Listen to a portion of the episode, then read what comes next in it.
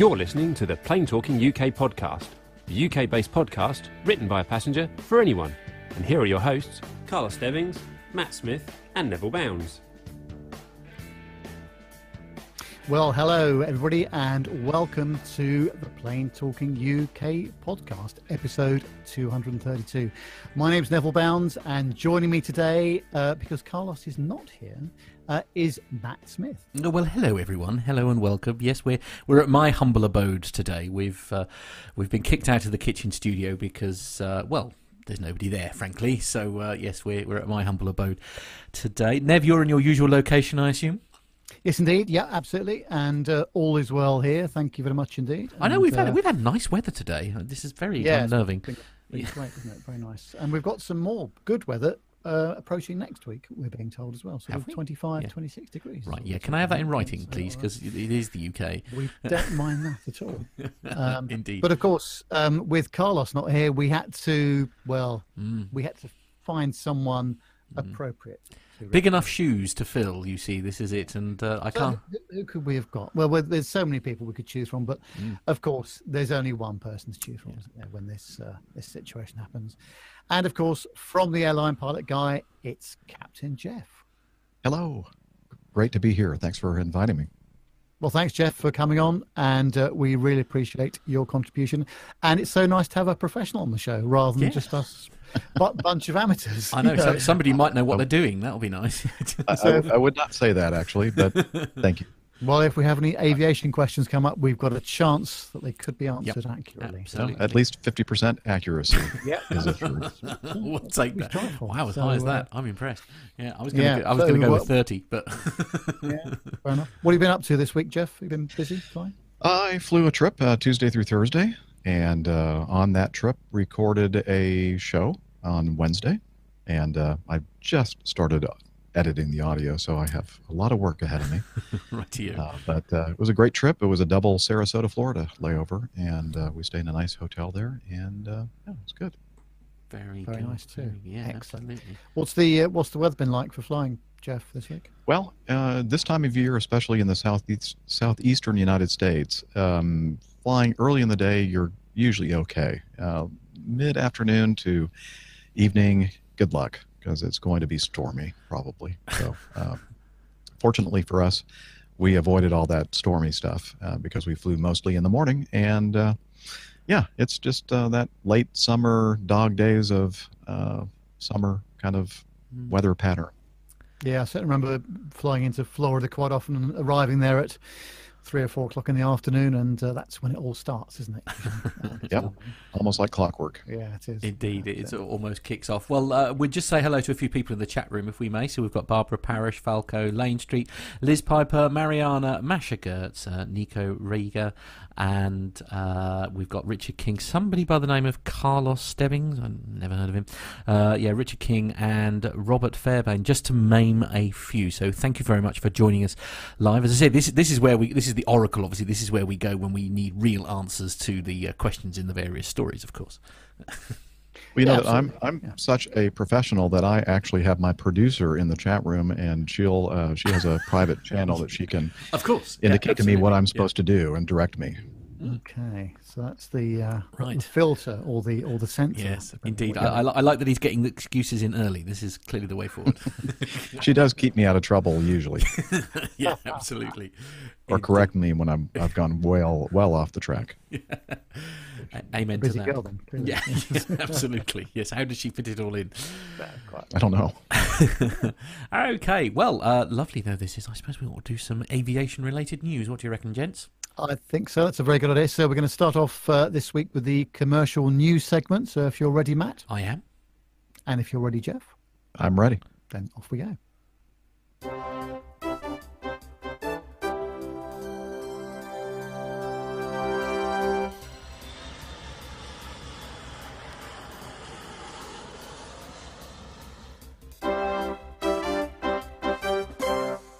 Right, well, starting off on the uh, ttgmedia.com website, and it's a BA story, which is what I always like to hear. What a surprise. As long as, it's, as, long as it's a positive one. Yeah. Good uh, luck with that. But, uh, on this occasion, it is. And uh, they're going to be expanding their presence at London City Airport by almost 20% next year, whilst uh, adding a lot of new routes. And the airline will be uh, taking an additional four uh, Embraer E190 aircraft at its Thames hub, expanding its BA City Flyer fleet to 26 aircraft. In total, the new aircraft will add nearly 20% more BA seats at London City for 2019, allowing it uh, for adding new destinations. And the first addition to be announced is a new year round service to Rome starting on November the 11th with one way hang luggage, I'm sure it means hand luggage, uh, fares leading in from £55. That's pretty good. And it'll also going to add a extra weekday Zurich service, taking this route to fly, five flights a week. And uh, Tom Stoddart, managing director of BA City Flyer, says the new four the four new aircraft shows our commitment to giving our customers an even bigger range of destinations and flight times. This growth will see the number of job opportunities in East London increase, with direct employment opportunities for pilots, cabin crew, and engineers, as well as indirect roles for our various suppliers in and around the airport. And Luke Hayhoe, General Manager Commercial and Customer for BA City Flyer, added that the expansion at City Airport came after BA added 13% capacity in 2018 and BA has pledged to invest 4.5 billion pounds over the next five years to guarantee customers Wi-Fi and onboard power, fitting out 128 long-haul aircraft with new interiors and taking delivery of 72 aircraft. We're not going to be doing long haul from London City with the short length of that runway, but that's a,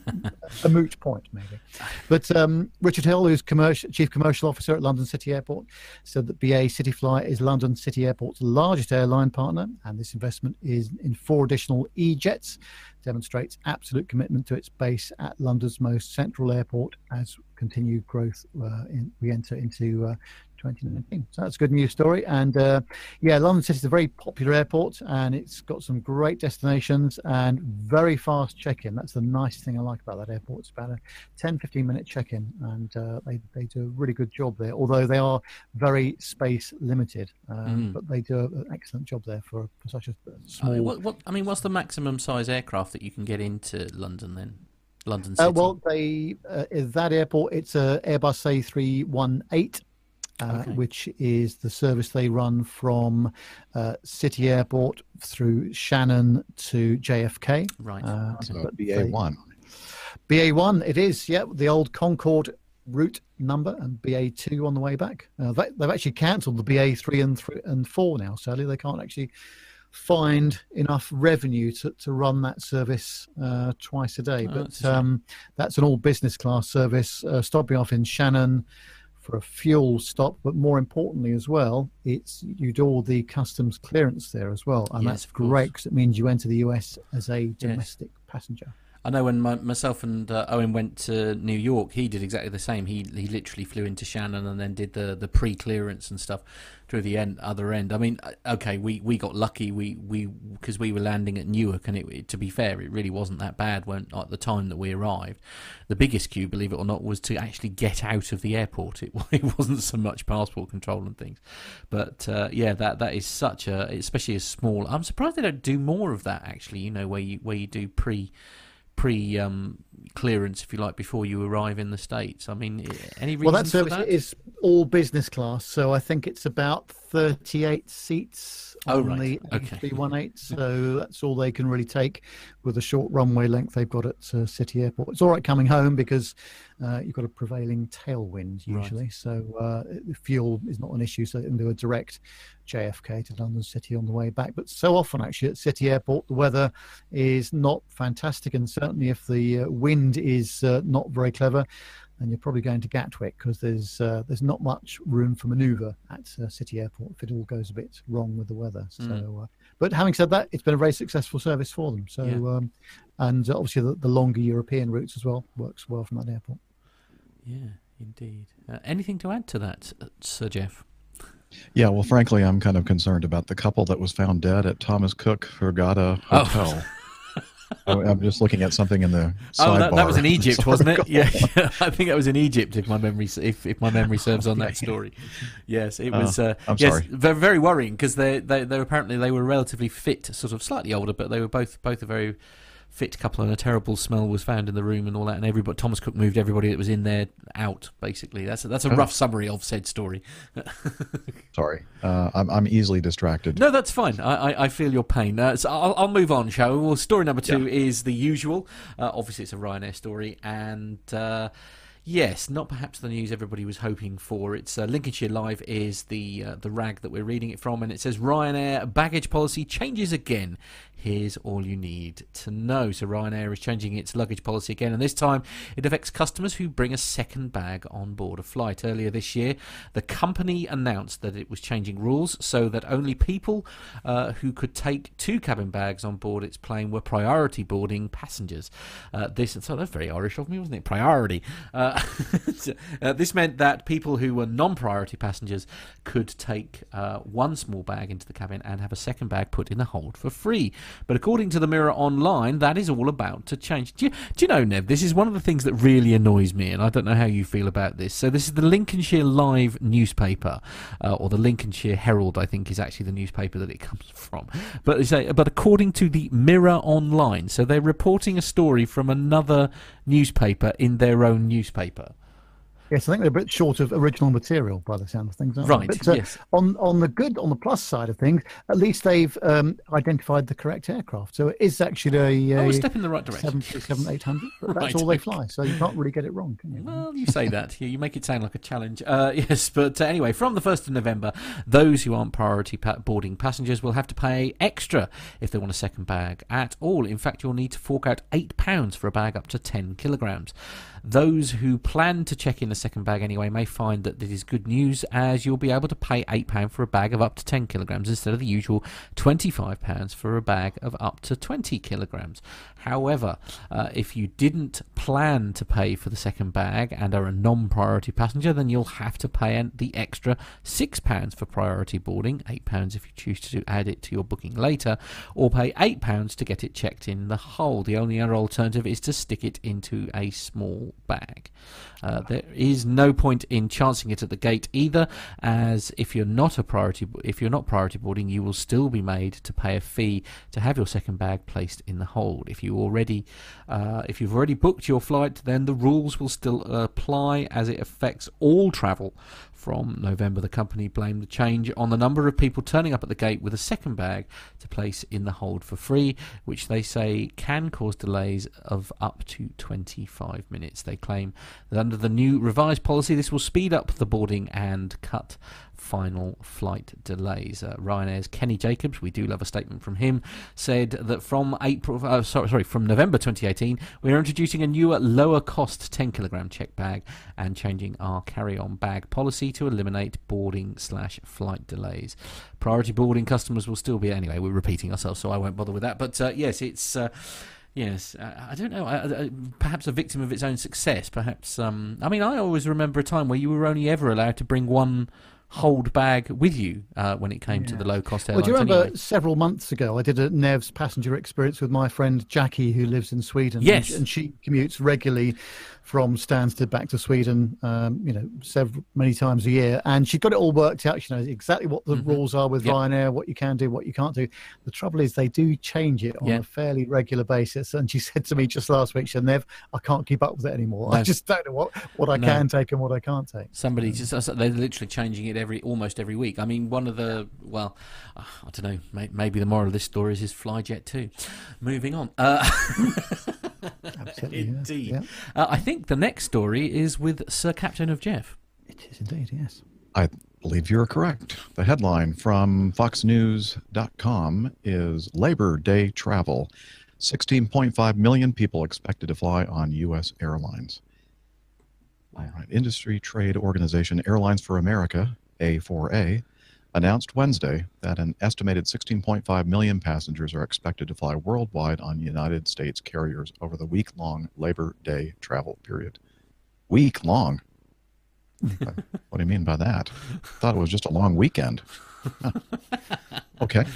Uh, the 2018 Labor Day travel period, which runs through September 4th, okay, that's just the weekend, will see a 3.5% increase from the 16 million passengers who flew during same holiday period last year. They forgot a the in there.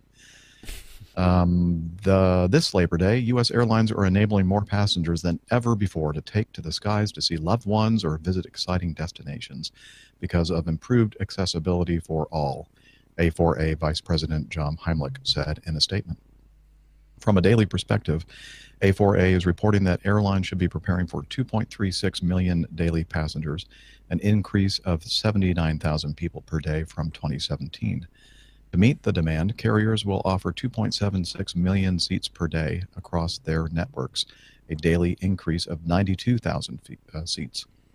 2018 has been an exceptionally busy year for air travel, with 20 out of the 25 busiest days ever recorded by the Transportation Safety Administration occurring so far this year. Heimlich continued, record numbers of travelers are taking to the skies in large part due to widespread affordability with inflation adjusted fares in the first quarter of 2018 averaging 8% or $30 below Q1 2010.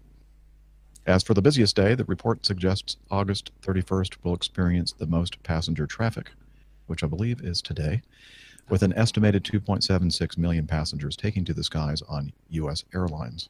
Other busy days include August 30th and September 3rd, with 2.6 and 2.58 million passengers traveling, respectively. If passengers having to fly during Labor Day, if passengers have to fly during the Labor Day travel period, the least busy days are expected to be September 1st and 2nd, which are also historically among the lightest days of the year. Hmm, interesting. Do you think that um, a lot of the airlines take advantage of the, of the Labor Day thing, Jeff, and, and hike the prices up? I don't, don't know. I don't think so. I mean, I, I guess they could. Um, I'm not really in touch that much with uh, fares and you know how they fluctuate and how they set the fares and that kind of thing. So I would imagine if it's a travel period like you know around the holidays it's, and uh, Labor Day weekend and that kind of thing, that they might um, you know get a little bit more per ticket on yeah. average. Oh. Yeah. And I know that uh, one of my co-hosts on the Airline Pilot Guy show, uh, Dana, was actually out there flying today. He flew up uh, from Atlanta to uh, Providence, Rhode Island. So he was doing his part in carrying some of those 2.76 million passengers. Okay. Um, and then I'll do the same on Monday, Labor Day itself. I mean, I mean, obviously, when when you get these these busy periods that you that, that obviously you know Labor Day is a popular day in the same way I suppose that things like uh, you know traveling like over the festive season here like Christmas and things like that. I mean, th- there must that must be quite a, you know a sort of I don't know sort of nerve wracking time for for people like you, Jeff. I mean, is it you just want it to go smoothly and and things, or is it you know is there much more to think about? I suppose when when the skies are so busy. Well, honestly, at Acme Airlines, the company for which I fly, which is a uh, made up name, by the way, um, we uh, are so, our, our, passenger loads are so high anyway. I mean, right. you, you hardly notice any difference, actually. Right. But uh, yeah, you tend to see uh, the, the terminals, the concourses tend to be a little bit more crowded. Uh, you tend to see people that you don't normally see flying, and that can that can sometimes add to the frustration and mm. confusion mm. because uh, you know when people only fly once per year or twice per year, yeah. you know they're they're not as savvy as the business travelers that are yes. traveling, you know, yeah. all during the week. Yeah, so, so, things like security and stuff, I suppose, are, are, much sort of heavier or harder going because, as you say, you've got the unseasoned traveller sort of yes. doing their annual one-off fly to see Auntie Mabel in, you know, up up north somewhere. right yeah, but otherwise, um, you know, it's going to be pretty much like uh, every every other week, really. I mean, actually, the last portion of August here in the United States, uh, you tend to see quite a, a or a little bit of a lull in flying, and it's kind of interesting because we're so used to getting our numbers, our performance numbers, with the number of passengers on board, mm. and usually it's like every seat is filled. And the last couple of weeks, I've noticed that uh, we were running loads of about 75, 80% of what we normally do. Wow. So, Gosh, that, um, that is quite a jump. Yeah. Yeah. But it's nice in a way. I mean, it's, it's I mean, it's good to have full airplanes because that means the company is making the maximum amount Yeah. of money. But on the other hand, it's kind of nice, especially for the flight attendants, to kind of get, get a little bit of a break and you don't Yeah. have a completely full airplane. And and I think it's good for the passengers as well. You, you know, have a little bit of room to spread out. Mm-hmm. Perhaps you see a spot another seat that looks a little bit nicer, you know, or better Yeah. away from other people. You know? Yeah, or, or, or somewhere, as you say, to sort of sort of maybe lift up the armrest and sort of you know maybe take up two seats if you feel the need. Mhm. Yeah, have Yeah. a kip or, or something like that. Yeah, indeed. Uh, Nev, can I trouble you to take the next story, please? You can. It's on the businessdailyafrica.com. And uh, it says that British Airways, Emirates, Etihad, and KLM have been voted the world's most family friendly airlines. Toy company Play Like Mum compared 20 international airlines, looking how, at how easy they make the travel experience for families. The airlines were amongst the top 10, offered children their own free checked luggage allowance, a free allowance for a pushchair, car seat, and complimentary special children meals on longer flights. We know how daunting the experience of flying with children can be. We're delighted with the great feedback that we've been hearing from families who are really pleased with the changes that we've made to their journeys, uh, said Tom Stevens, BA's head of customer at Heathrow, which has introduced a permanent uh, family check in zone and security lane at its hub at Terminal 5. Uh, most airlines have started catering for young flyers, offering them from storybooks, cartoon boarding passes, to serving them food before adults. Passengers have been pushing for child free flights, but uh, many charge 10% of the paid fare for a child carried on their laps. Uh, most parents traveling with more than one child face the difficult task of booking seats because airlines charge extra or uh, for preferred or premium seats. And for Emirates, um, they said that economy class traveller can pay to select a seat uh, in uh, advance or enjoy complimentary seat selection when online check-in opens 48 hours before the flight. The cost of the seat is based on whether you prefer to be seated at the front or the back of the aircraft, enjoy extra legroom, a great view from the window seat, or access from the aisle seat to get up and move around. Business class or first class passengers enjoy complimentary seat selection at any time.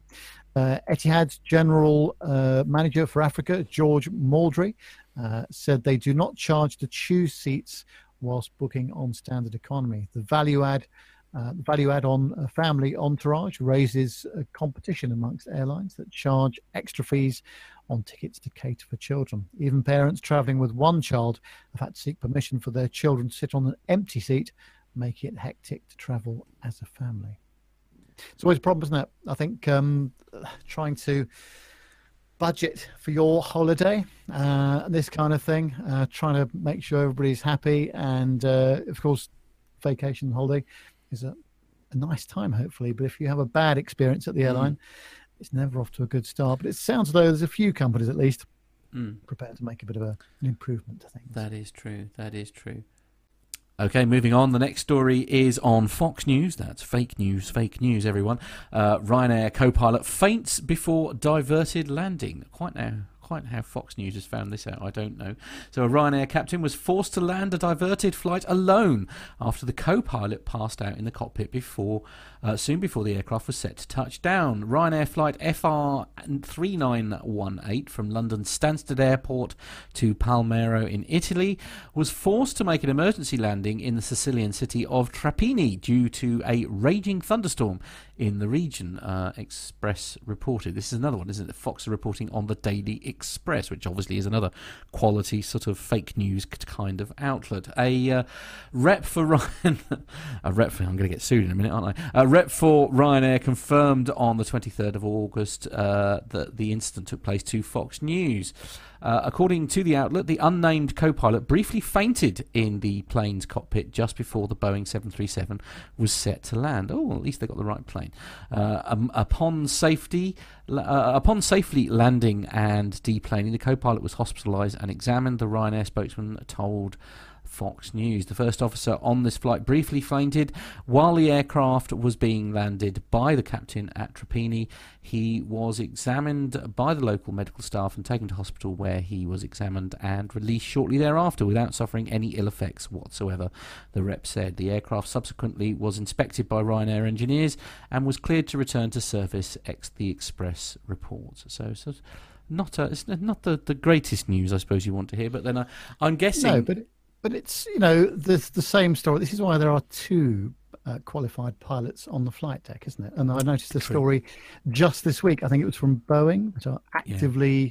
pursuing um, single pilot operations. Right, uh, it's all about the money. Yeah, yeah, is, this is true. So I know you've got very very strong views on this, Jeff. I do. Um, yeah. yeah. it's crazy to uh, even consider having fewer than two pilots mm. on board aircraft with passengers. Yeah, and uh, you know that's that's my very strong opinion, and it's shared by many of us, because we've seen what can happen with the airplanes and uh, fellow crew members.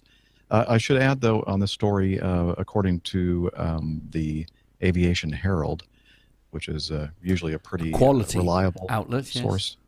Yes. on August 28th, 2018, Ryanair's chief pilot added that the first officer did not suffer a physical trauma and did not hit his head, although there, there were some stories out there that there was a, a lot of turbulence on final, and that turbulence caused the first officer's head to hit something in the cockpit, and that's why uh, he passed out. But apparently, according to Ryanair's chief pilot, he did not hit his head, but felt unwell and was unable to continue duties.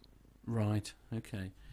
Well, I, I, mean, this if if if ever there was an advert, if you like, for making sure uh, that there was more than one person on the uh, flight deck, uh, one could argue, all right, no serious incident took place, briefly passed out, etc., etc. But uh, you know, let's be honest, somebody who is flying the plane could pass out because of not because of anything they've done, just one of those things. I mean, you know, there are incidences where people pass out with no explanation.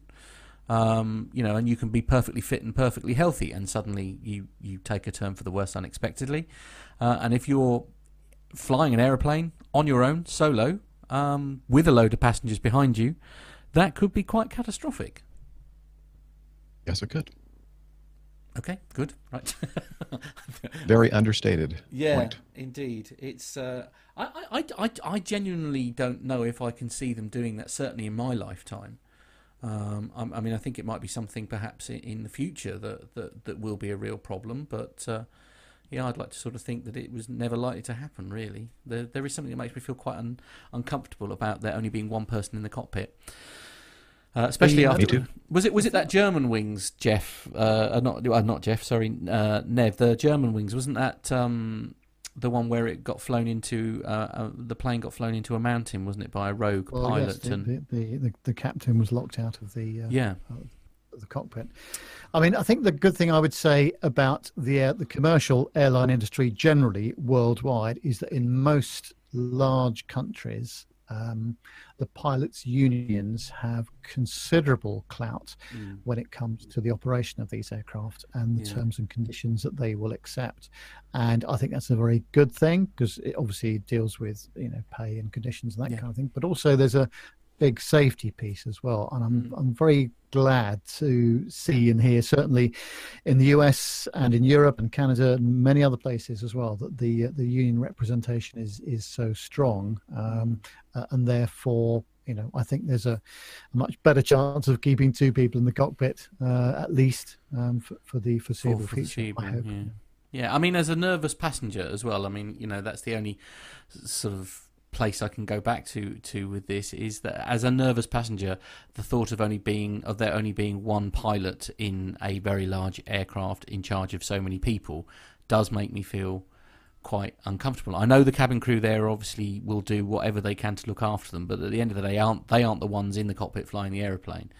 Um, you know, I just I don't know. I, I, I really hope that there is never a situation where we have only one person flying a you know a commercial jet. I don't have a problem with GA, but then most GA planes planes have got sort of four, maybe six people tops in them, and I do feel that's a very sort of different situation, you know, to to having hundreds of lives uh, behind you. And also, all the current aircraft are specifically built for at least two crew operation. Mm. Um, you know, the, all, all, the automation that we see in these uh, commercial jet transports these days, you know, that it, all of it has been designed uh, around a two crew operation. And um, yeah. Uh, it's going to take a, you know, if they are serious about it, a single pilot operation at any point, it's going to take a complete redesign of the aircraft. Mm. Flight deck, I would have thought, Jeff, do you do you agree with that? To, to, yeah, I, I, agree. Or the, they'll have to retrofit it in some way, and then of course, uh, newer generation airplanes coming off the line could be designed, you know, with that in mind to begin with. But uh, as um, Matt said, and I agree with him, uh, I think the chances of us seeing single pilot airliners with uh, passengers uh, is not going to be something that we're going to see. Hopefully, hopefully we'll never see it. But if we do, it's not going to be something we're going to see in in the near future. No, I, I sincerely hope not. I sincerely hope not. Okay, who is next? I've lost track. next is uh, Captain Jeff. Ah, I think it's my turn. Excellent. Yes, quite an interesting story here.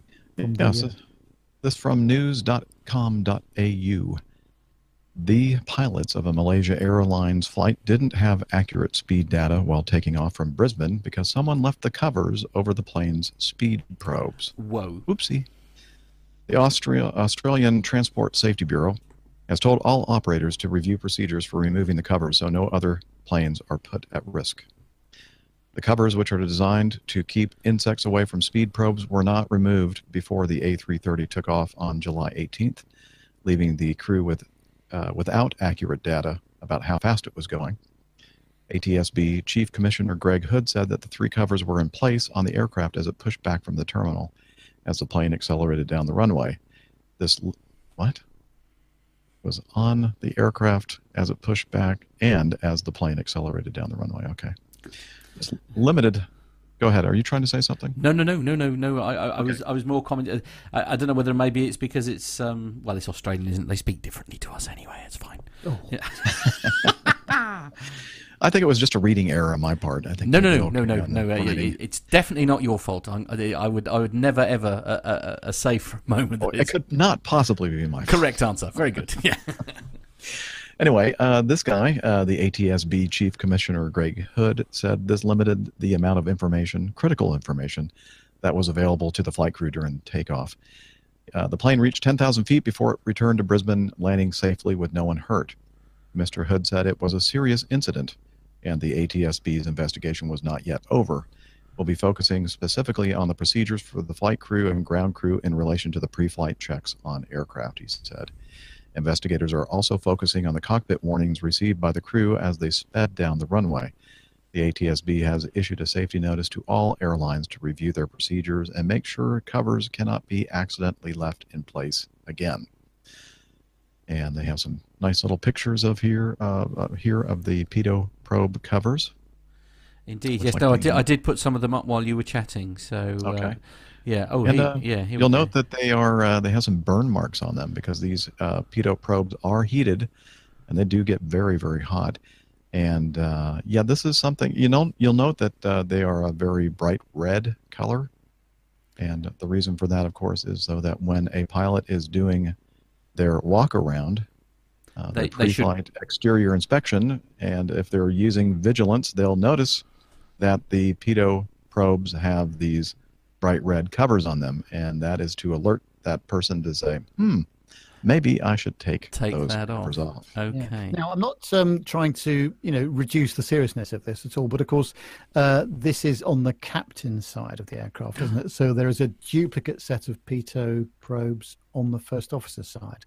Correct. I would imagine. So obviously, there's a, a disagreement straight away between um, between the, the two speed indicators. And I'm just wondering. I'm not sure. Well, this is an A, uh, A330, obviously, but what do you think about on other aircraft types, Jeff? Do you think there, there's some uh, sort of um, intelligence on board the aircraft if if there's a speed disagree between the two systems? Yeah, well, I, I think that, um, well, first of all, if you missed these things, and, and it, did the article say here uh, that uh, it was just the one side and the other side didn't have them on? Is, I didn't see that part.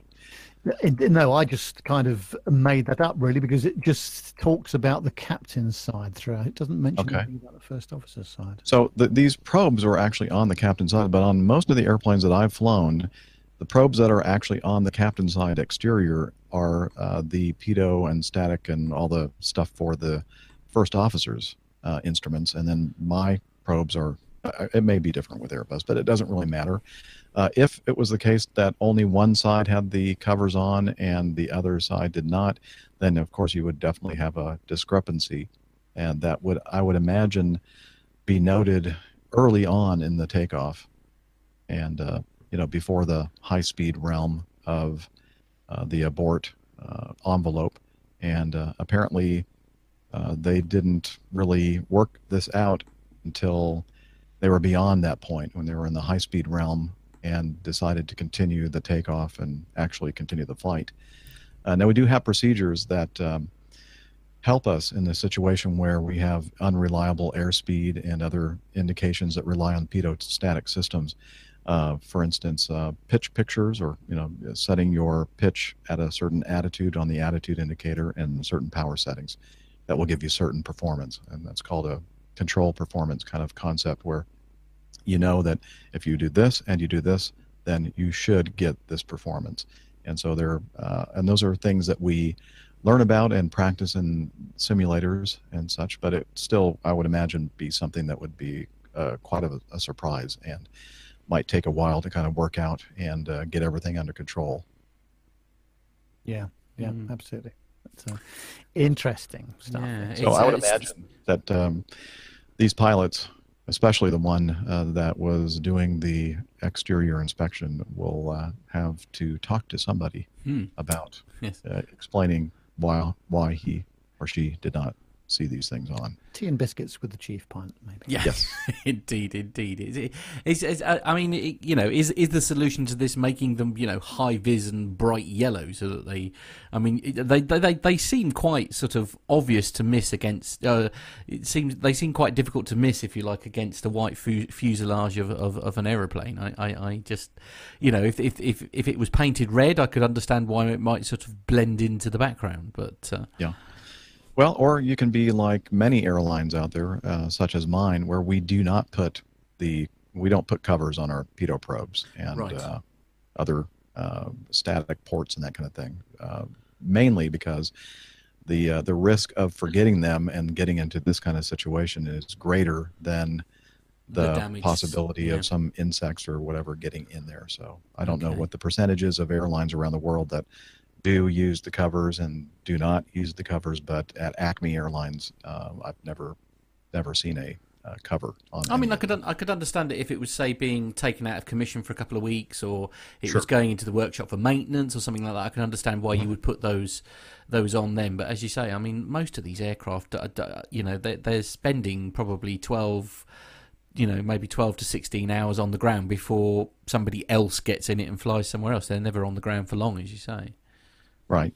And one of the things we've had instant, instances in the past where uh, it's been a, a very, very long time, but occasionally an airplane will be scheduled for a like a deep cleaning, exterior deep cleaning, Right. and to prevent um, water being ingested into static ports and pitot ports uh, or pitot tubes, they'll actually you know put covers on, or in the case of the static ports, they'll actually put tape over the. Um, it's kind of a flat uh, port on the uh, side of the aircraft with little pinholes. And uh, that's one of the things we specifically look for when we're doing our exterior walk around that, you know, there isn't tape left on these things.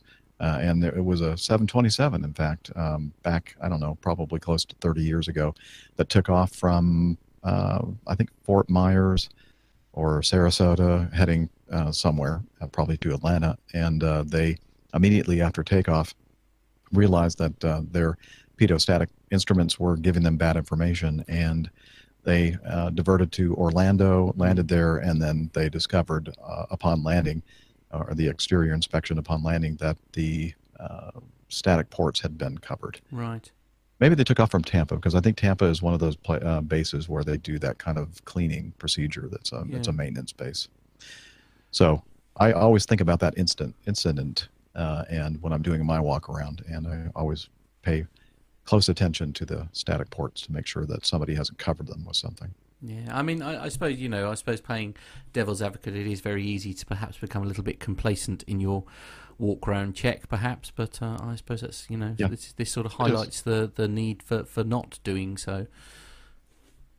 Yeah, complacency is uh, deadly uh, in many many different ways. Mm. Yeah, agreed. Very much. Or can be. Yeah, absolutely. My last two wives have mentioned that. oh dear, here we go. Anyway, moving on. Deadly to your, your relationship and my bank account. Uh, um, indeed, yes. Uh, abort, abort, everyone. Uh, right. so, so moving on uh, swiftly to theindependent.co.uk, and you know how we try and steer away from the Brexit discussions. The what now? That's it. Are we having but one? No, Are we? We're, we're, we're right back. Uh, Carlos has chosen a story for us. That's because uh, he's not here. That's why. yes. And uh, it says that seven months before the UK is due to leave the European Union, the Independent has identified 10 Cinderella flights. These planes will depart from five British airports on the evening of the 29th of March 2019, whilst the UK is still a member of the EU but they will all arrive at their destination after Brexit, which is due to take place at 11 p.m. Greenwich Mean Time. As the clock strikes midnight Central European Time, these flights will cease to be intra EU services under the Open Skies Agreement and become flights from outside the European Union. Passengers with British passports will be full EU citizens when they board the flights from Heathrow, Gatwick, Luton, Doncaster, and Liverpool but by the time they arrive, they could be classed as third country nationals with no automatic right of admission to the European Union and the prospect of strict customs checks. First touchdown in the post Brexit EU will be the BA flight from Heathrow to Athens. It leaves the UK's busiest airport at 7:25 p.m. and is scheduled to arrive in the Greek capital at 1:05 a.m. local time, just 5 minutes after the Brexit deadline. The one-way fare is currently 253 pounds irrelevant. Wow. But they put it in. Uh, the next two post Brexit, Brexit arrivals are due in at 11:30 uh, p.m. UK time. Uh, SAS from Heathrow to Stockholm and Wizz Air from Luton to its Budapest base. Mm. The warmest welcome, in terms of temperature at least, is likely to be in Malta, where an Airbus belonging to Air Malta arrives from Heathrow at 11:40 GMT. You can tell who's chosen this story, can't you? Yes, indeed. The mention of Malta was the giveaway here for me personally, but uh, yeah. there we are. I mean, well, it... the, the story goes on in some considerable detail, although okay. actually, I'm I'm not trying to start a Brexit conversation. I really aren't. I'm not, but I honestly think that even if they, they miss the deadline for all this in March, which they, they probably will by the sound of things, yeah. um, I, I, think this is going to get properly sorted out one way or the other. I, I just do not believe there's going to be big mm. trouble in the aviation sector, certainly w- within the European region. I, I really don't. Much yeah. about nothing. Yeah, yeah, indeed. I, I, mean, are you familiar? Are you aware of Brexit where you are, Jeff? I mean, uh, I have no idea what's going on over there. No, well, no, neither no, do we. Uh, you're not alone there, right? it was just more like. Uh... Well, of course, we're yes, we are fully aware of uh, right. the, the, big vote and uh, the things that are happening and people that are freaking out about things and yeah, uh, you know the the sky is falling the sky is falling. Right and, uh, good. Yes lovely. That that sounds about right. Yes i think you've got a handle on it. Yeah that's yeah. that's pretty much it. We we are i do keep saying to carlos and nev actually and, and, and i think we will have to do one at some point. We are we are planning a sort of brexit related special um, at some point uh, probably a little bit nearer the deadline when we know a few more details and facts because at the long and the, st- the short of it is our own government has no idea what's going to happen when when said uh, uh, deadline passes. So I think uh, you know there there will be uh, time for discussion, and Pip has already expressed excitement about participating in said uh, yeah, I think if we're yeah. both on the same show, someone's going to have to referee it. Definitely. Yes, yes, no, that's right. So, so we may need to borrow either Auntie Liz or Doctor Steph, I think, for that one because yes, you know we need some uh, yeah. distinct mediation there. Cause Yeah, it could indeed. That's one I don't think I'll be watching. Right. Good, oh, good, that's no good fun. call this. Huh? Good call. Yeah, yeah, I don't blame you. So, uh, yes, so uh, watch this space, ladies and gentlemen. A Brexit special will be coming at some point, uh, but as I say, a bit nearer the deadline when we may have some actual facts to share with you rather than this continuous hearsay, which I think we're all getting a bit bored of. Anyway, shall I move on? Let's get it. Let's get out of this dangerous cul-de-sac.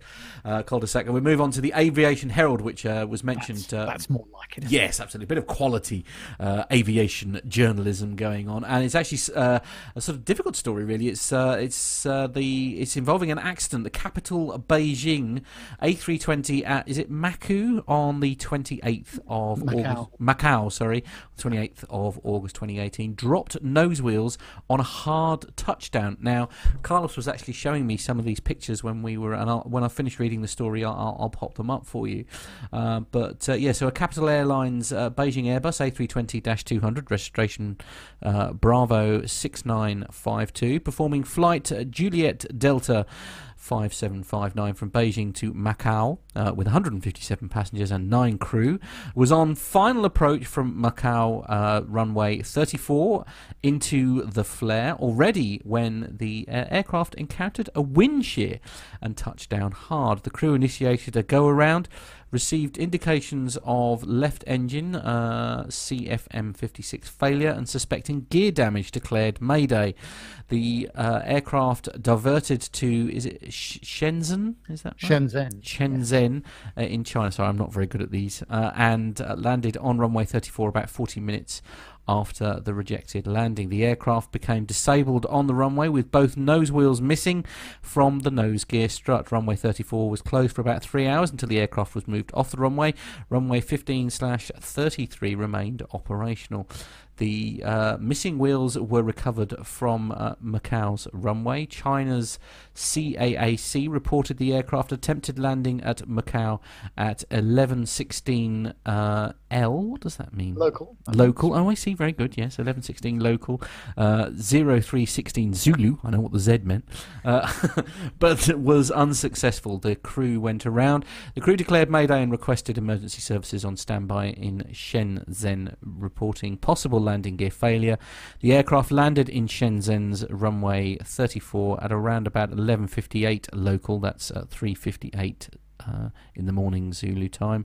It was subsequently found both nose wheels were missing. The aircraft was evacuated. Five passengers were taken to hospital with minor injuries. Shenzhen's runway 34 was temporarily closed. CAA Shenzhen has uh, open uh, have an open investigation into the occurrence. I won't go because the next bit of it is all about uh, DETA's data that means absolutely nothing to me whatsoever. Um, Well, I was just going to ask actually whether if Jeff's got the story up here, whether you could sort of decipher some of the METARs Yeah. that's uh, reported at Macau and Shenzhen. Yes, I can. But before I do that, uh, that little uh, paragraph that uh, Matt is skipping is Right. actually a very important okay. one because oh, uh, the uh, basically I'll I'll uh, give you the uh, the condensed version. okay. Um, it, it came down, hit hard uh, at 7.7 degrees nose up and 2.4 Gs. That's 2.4 times the uh, you, the uh, natural force of gravity. Uh, they touched down a second time at 15 degrees nose up. So imagine an airplane with the uh, nose of the, uh, is very very high up, uh, the tail very far down, and they hit the runway again at 3.4 Gs. It's a lot of G forces, hard. The aircraft bounced again, and the third time they touched down, the third time they touched down, uh, the nose gear, the nose was down 7.7 degrees. So it was well, it was pointing down and hit the nose wheel first before any other part of the landing gear system on the airplane. Wow. That's what sheared the wheels off. And That's quite a, that's quite an angle, isn't it? That's quite a degree of uh, of um, yeah. I mean that I mean it, I don't uh, again explain the sort of the wind shear thing. I mean I assume it's basically a very large gust of wind that is is what sort of screwed this up essentially. Sort of It can be a large gust of wind. It can be a a, a very large gust, uh, like a, a increasing tailwind, which basically all of a sudden means the wings are without uh, any lift momentarily, or the lift is severely uh, impacted. And uh, the the big thing here is that uh, you know you have to analyze everything uh, early on in your final approach and landing, and then you have to make the decision whether to continue or to go around. so, um, sorry, we talked Yeah. about this actually on our last uh, APG, Yeah. which has not yet been published, and uh, we had a good discussion about it on uh, on our show as well. but uh, the the uh, METARs here that uh, you were referring to, Mm. Nev, uh, looks like they, they uh, the winds were about 17 knots and actually uh, varying quite um, significantly, anywhere from 170 degrees to 240 degrees. So they're shifting all over the place direction-wise, and uh, but then they're strong. There's a light uh, rain shower in this first uh, METAR, and uh, cumulonimbus clouds, you know, which is what you're going to have with thunderstorms and such. And then uh, the next one uh, also talks about the variability of the direction of the wind, uh, except this one is uh, the wind showing quite a bit lighter, only four knots.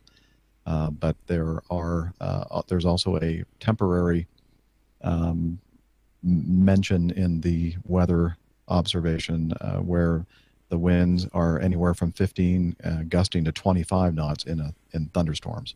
So it, it was not a nice day. It was No, no, not it's good uh, conditions. it's uh, it's almost your worst worst nightmare, isn't it? Because I suppose again in in said situation, everything happens so fast. Yes. Um, you know, a sort of sudden drop in wind and stuff, and it's it's the incident is happening, if you like, almost before you're you're that aware of it, perhaps.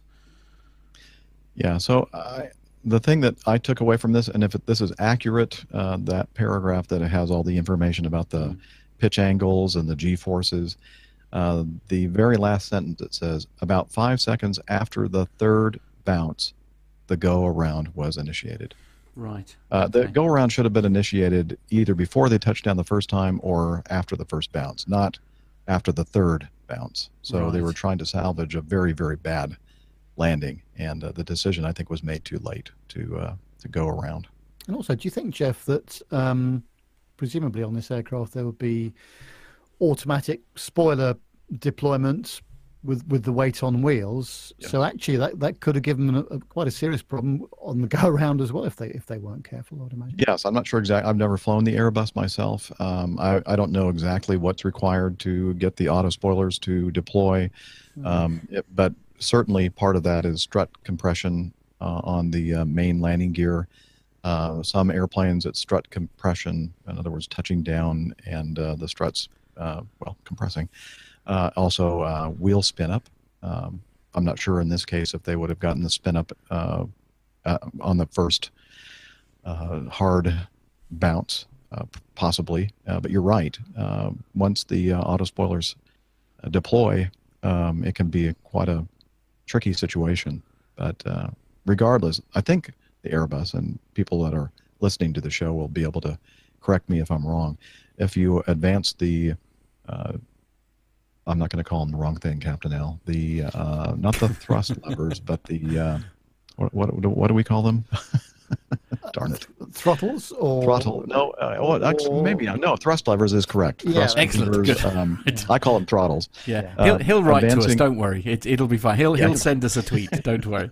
the thrust levers uh, into the the toga position, the takeoff go around position. Um, I think will retract the spoilers, but I'm not positive about that. Again, I don't. I'm not qualified to fly this airplane. Uh, it's, uh, it's, it's worth noting here, actually. Uh, Lee, Lee's just put his phone in front of me, basically. It's a comment in the chat room here from Carlos Stebbings, who is obviously very busy this evening, uh, saying uh, that they were apparently they were attempting a pilot pip seeding landing. Uh, that was uh, what the problem Oh. was. I just, just, I just trying to get him into trouble. That's all. How did I do? Uh, Yeah, Nico Okay. says. Uh, so what you're saying is uh, you cannot always go around, Jeff. Oh dear. Well, yeah, indeed, yes. As you say, perhaps they should have done it in this uh, this uh, particular incident. Yeah, I wasn't add- there. It's hard to, you know. add insult to injury the airport probably charge them three landing fees. Yes. Jen certainly would have, I'm sure. Yeah, Yeah, well, quite right. Especially, especially given the damage, of course, if you've if you've lost an air, a runway for three or four hours while they clear up the mess. But uh, Yep. there we are. I mean, seriously, obviously, I mean that must have done quite substantial damage to to the runway, just for no other reason than because the. Um, uh, you know, like the, the when it when they landed with no wheels at all. I mean, that must have done some serious damage to the tarmac. That was at uh, their uh, at Shenzhen. Shenzhen, uh, yeah. Yeah. Uh, but uh, Macau, I'm sure that they had to. I know that they had to shut down the runway for a while because there was all kinds of debris Yeah. on the uh, runway. Yeah, indeed. It's uh, Yes, it's it's not one to be repeated. I think uh, this particular this the particular incident, as you say, and perhaps uh, if the data that we have in front of us uh, is to be believed, uh, perhaps the incident wasn't handled as perhaps you know as well as it could have been. Maybe that's. Uh, I should also point out though that um, they are probably going to be able to use the airplane again. Is that correct? Yes, I had heard that actually, Jeff, on a on a separate sort of story. Okay, Oh, so really? uh, it was a, then technically a good landing They are. Right. Okay. yes. Okay. Because, because they because it the did, airplane. yeah, it it didn't write the aeroplane off. Therefore, it's a good landing. yes. Okay. Fair enough. isn't isn't that from the uh, the School of Airplane? The uh, the film, isn't it? I, it may be. I'm not sure. Yeah, but, uh, yeah, indeed. It was a good landing because it didn't write off the aircraft. Great news. Uh, okay, I think we should move on. Uh, Yes. I think I think it's um, Captain Jeff next. Oh boy. Okay. Um, oh, you know what? I think I just did. I just closed the Oh. window that had the uh, news story in it, so I'm Oh, going to try to retrieve it. Yeah. There we go. Using my shortcut. There we go. Um, is this the one that says want to work in Asia? Yeah, it is. Okay. One profession is hiring in a big way. Uh, this is from CNBC, another source of fake news. if you're looking for a new job, consider packing your bags, training as a pilot, and moving to Asia. According to U.S. aircraft manufacturer Boeing, which says that the Asia Pacific region is set to go on a hiring spree for hundreds of thousands of new airline staff over the next two decades. Rising wealth and growing travel demand means that new staff, including 240,000 pilots, 242,000 technicians, and 317,000 cabin crew, will be required across the region by 2037, a new report by Boeing found. China is forecast to lead that boon, requiring half of the nearly 800,000 anticipated new hires, followed by Southeast Asia and South Asia. And then they have a breakdown of all the different requirements from the different regions, and you'll be able to see that. I'm sure you'll have this in the show notes so they Yep. can click on it and look at it themselves. Yeah, no problem. The new jobs are likely to be primarily with commercial airlines. However, as affluence affluence in the region grows, growth in demand for other types of aviation, such as private luxury jets, can be expected. Strong demand for pilots in the region continues, and we expect that this will continue for the next several years, according to Keith Cooper, Vice President of Training and Professional Services for Boeing Global Services. Uh, the hiring spree is expected to breathe new life into the aviation industry as large number of pilots from the baby boomer generation, I'm one of those, are set to retire over the coming decade. It could also be some way in addressing the gender gap in the aviation industry, which was traditionally, uh, which has traditionally been one of the most pronounced. Currently, in the United States, women account for just 7% of all pilots and less than 10% of other technical positions, according to 2017 data from the Federal Aviation Administration's Aeronautical Center. Meanwhile, women make up close to 80% of flight attendant roles. So I guess what they're saying is we need more women mechanics and pilots and fewer cabin crew. I don't know. I, I think I think we just need more more of everyone. I think really, I think it, I Yeah. think it's fair to say that. I mean, there there is a, a quite a well known pilot shortage in most uh, Western regions. Certainly, I, I can't vouch for sort of you know the Eastern regions, but uh, yeah, they, they you know there does seem to be a, a genuine shortage. So. Uh, if you can afford it, I suppose, is where we go with that particular statement. Then, then there is a job for you waiting out there if you can afford to become a pilot.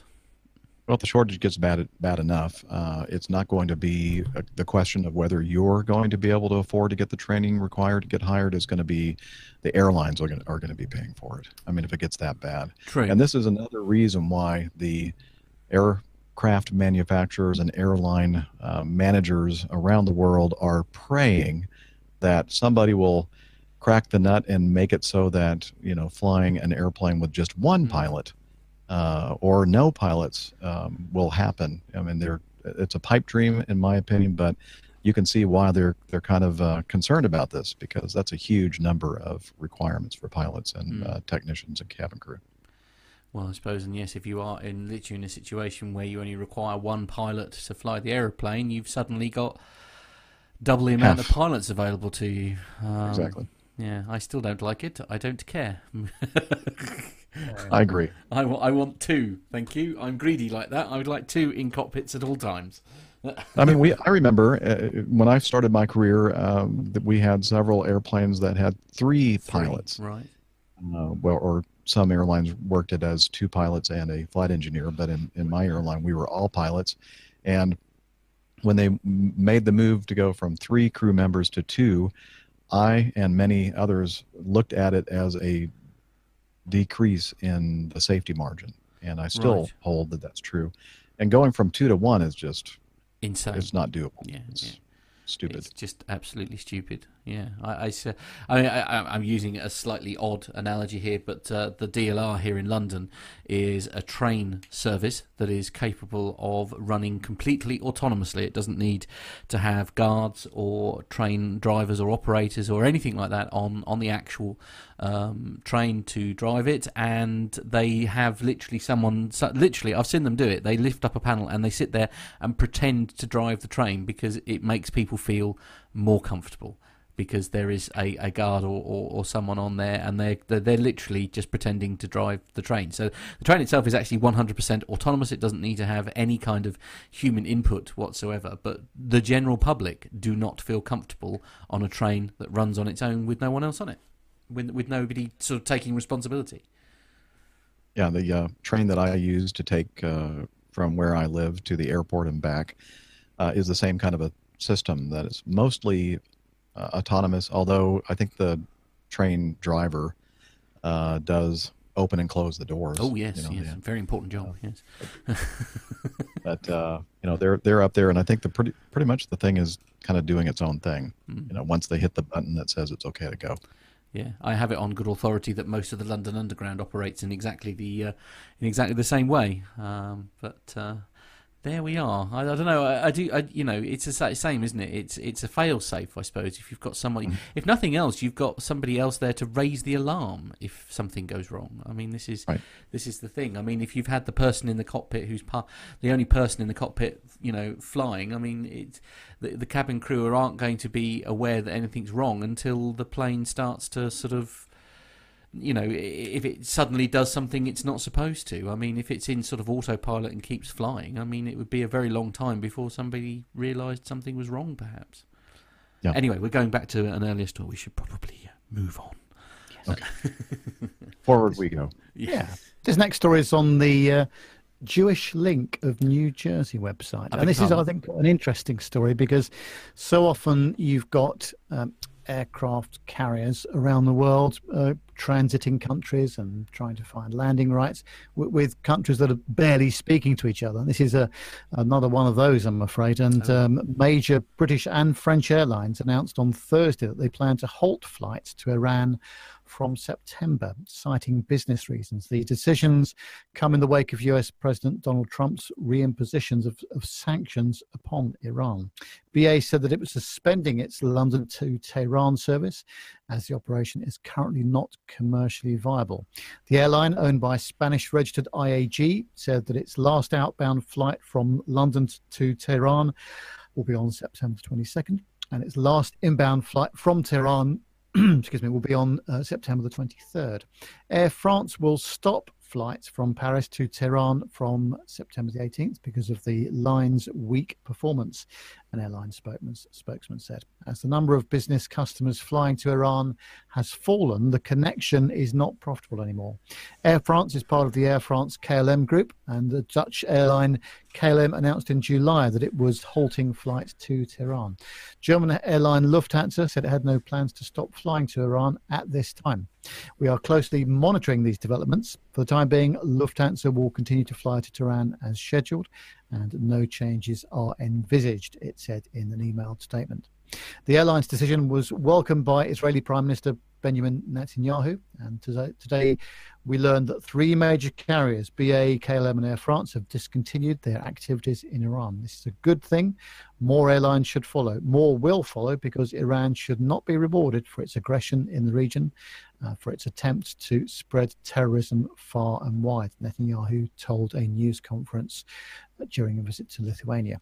Iran's ambassador to London expressed regret at British Airways' decision. Considering the high demand, the decision by, uh, by the airline is regrettable. he tweeted. I think it's one of those things that it's uh, these things come and go uh, as events change around the world, don't they? And uh, one minute everything's just working a treat, and the next minute uh, there, there's big problems and sanctions between various countries, and it f- affects everything. Actually, it affects obviously the, the commerce between countries, but it also affects the transport links as well, and, and that's uh, that's pretty important. I think. I can't help but feel that there seems to be more falling out going on between the US and its otherwise usually quite sort of understanding uh, trade partners uh, since a, a, recent election. It does, does, that, may have had some effects. Uh, yeah. It's just, uh, you know, there seems to be a lot of falling out going along that, that I'm pretty sure wasn't occurring before, let's put it that way. yeah, and I think, it, well, well, you know, it, Go ahead. Yeah, no, after you, Jeff. Sorry. no, no, no. I was just saying that uh, you know this is a country that has publicly stated that its goal is to wipe out the nation of Israel. Yes. So yeah. that's not a very you know. it's not. It's quite. It's quite a hostile approach, isn't it? It's a little hostile. yeah, yeah, a little harsh. Yes. Yeah. Yeah. I, I, you know, not sending out any teddy bears anytime soon. It's, it's I'm not saying you know everybody there believes that no, themselves. No. Uh, I don't think anybody here believes that either. But it's just like Yes, it's it's it's yes, it's not all warm and fuzzy, is it? No. Uh, we don't like that. Uh, anyway, before we get sued by probably, do you know? A part of me is actually thinking I would love uh, Plane Talking UK, UK to actually end up as one of the things that Donald Trump's tweets about. How cool would that be? Get listening figures up. Perhaps. Yeah, well, absolutely. Yeah, there'll be a lot, a lot, of people listening to us who who will wonder what on earth we're all about. But uh, there we are. That's uh, there's a lot of people listening right now who wonder what on earth we're all about, but that's uh, that's another story entirely. Uh, okay, uh, who's going to sit next? I, I, believe it's my turn. Oh, excellent. Yes, and um, I, have been listening to this show for quite some time, and I'm still trying to figure out what it's all about. Rude. that's fine. Okay. Yeah. Um, yeah. Just joking, of course. this is from aerospace-technology.com. Lauda motion or Lauda motion? How would you pronounce Lauda. that? Lauda. That's, Lauda. Okay. Lauda motion to double Airbus fleet to 18 aircraft in 2019. Austria based budget airline Lauda Motion is set to double the size of it. Oh, I just read that. Uh, in order to promote growth, Lauda Motion is expected to implement a number of initiatives. Initiative. a number of uh, initiatives, including the addition of new aircraft livery to reflect its Austrian heritage and establish new offices in the capital city of Vienna to accommodate additional staff. The company will also appoint Christian Euler Rolle as personnel director from 1 September. Lauda Motion CEO Andreas Gruber said Lauda Motion now faces the future with great confidence, backed by the enormous financial strength of Ryanair, our new majority sh- uh, shareholder and Europe's largest airline. Lauda Motion has already achieved load factors over 90% in its first summer season, thanks to the efforts of over 500 Lauda Motion colleagues, or colleagues, most people pronounce it as. These nine additional 2019 Airbus deliveries ensure that Lauda Motion will grow again by at least 20% in 2019 to 5 million guests per annum. The I guess that's what the P slash A stands for, right? the company also revealed plans to roll out more low fare flights for customers based in Austria and Germany. Ryanair's newly completed acquisition is based on an agreement reached in March this year. Under the deal, Ryanair paid 50 million pound no euros 50 million euros to buy a 75% stake in Laudamotion, but will provide an additional 50 million euros for startup and operating costs in the first year. There you have it. That's, yeah, um... good, good, to see um, some growth going on there. And, that new uh, livery there in that photo, I don't know if. Uh, yeah, uh, no, I, I, I did pop it up. Yeah, yeah, give me showing it. Um, it's kind of hard to tell what airline that is. Um, yeah, so, you, you so, see that? So is this a, is this a sort of um, a sort of like a collaborative sort of effort between Ryanair and this this company, or is it just his his excuse almost to to um, I don't know open up another airline? It just seems very odd to find, you know, the the, the head of Ryanair essentially sort of thumbs upping another aircraft airline. This is this is just I don't know. Well, it, yes, all becoming part of his empire. Yeah, uh, and it's it's going to be uh, they're taking a 75% share in the airline. So right, uh, okay, that's quite a big share. So, yeah, yeah. Indeed. Okay. All right. Well, um, there we are. I suppose so. I'll take the last story then, if I may, gents. And the uh, headline uh, in uh, the uh, the Post and Courier. Uh, website is that the Dreamliners are stacking up at Boeing's North Charleston site.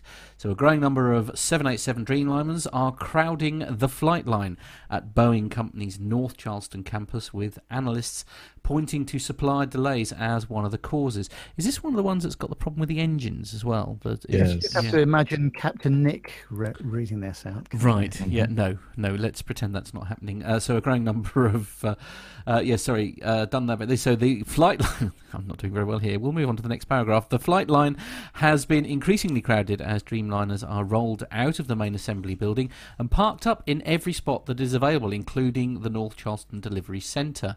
Uh, Uresh Seth said on his All Things 787 website. Uh, uh, Sheth. I think is how that's pronounced, uh, who tracks Dreamliner production activity, said at least six planes have been delayed because of slow deliveries of seats or engines, with two more planes held up at the request of customers. Another jet uh, for Air China has been sitting in storage for unknown reasons. The aircraft was assembled over five months ago, but it hasn't had its engines installed. Uh, Boeing is downplaying the existence of any problems at the South Carolina plant. Deliveries can vary from month to month for a variety of reasons, including customer preferred timing, said a Boeing spokesman. Uh, we remain on track to meet our full year delivery commitments. Boeing delivered 136 Dreamliners to customers in 2017. The customer, the company, sorry, did not announce uh, a target for 787 deliveries this year, but said that it expects all commercial plane deliveries to increase by about 6.8% over last year's record numbers. Cowen Group analysts predict 144 Dreamliner deliveries in 2018. Boeing plans to increase its monthly 787 production rate to 14 from 12 uh, in in 2019, split between North Charleston and its other Dreamliner assembly point in Everett, Wash. So uh, Sheth's uh, production numbers show the North Charleston campus delivered three planes in July, and he expects the same total that uh, this month. That compares with seven deliveries in June and six in May. Unless Charleston deliveries pick up very soon, Boeing may have to look for new and innovative ways to store undelivered 787s. the uh, uh, Scott Hamilton, who's the editor of the aviation website Leeham News and Comment, said Boeing's overall supply chain is in meltdown, pointing to dozens of 737s parked at the aerospace's giant Renton Wash site because they are awaiting parts. Oh dear, that's uh, slightly worrying, isn't it? And the story goes on, but I mean, you basically get the gist. There are some issues with. Um, with it would appear that there are some issues with getting certain parts for aircraft. Yes, I think the problem, well, obviously, from a, a cash flow point of view, obviously, Boeing would like to deliver these aircraft Well, and, and get paid for them. So, apart from the slightly awkward problem of where to store these things, Mm. uh, it must be giving them a, a big cash flow uh, uh, problem as well with deliveries. It's I would certainly giving some accountants somewhere a bit of a headache. I have no doubt. It's uh, yeah. Well, I well, uh, I mean, are those prob- you know are those financial penalties going to be passed on to the suppliers, causing the issue though? Um, I don't. I would know. hope Yeah. so. I, I think Rolls Royce certainly have w- w- one or two. Uh, right. Yes, they, they've got a couple of uh, claims going against them in, in the foreseeable future. Yes, indeed. Yes, but we, we'll we'll gloss over that and pretend Captain Nick is just a figment of all our imaginations. How does that sound? Uh, I'm a little disappointed though. I was uh, there is a picture here of several 787s on the North Charleston Yeah. ramp, um, and uh, the headline is that the uh, the uh, 787s are stacking up, and they don't look like they're stacked up no, at all. you were sort They- of hoping for one on top of the other. Yes. Hmm. Indeed. Bless the media. Yes. Bless them. Well done. Yes, they are. Well, at least at least uh, the ones in the pictures are actual 787s, though. That I am slightly excited about. Yeah. Very impressed. Absolutely. Didn't they do well?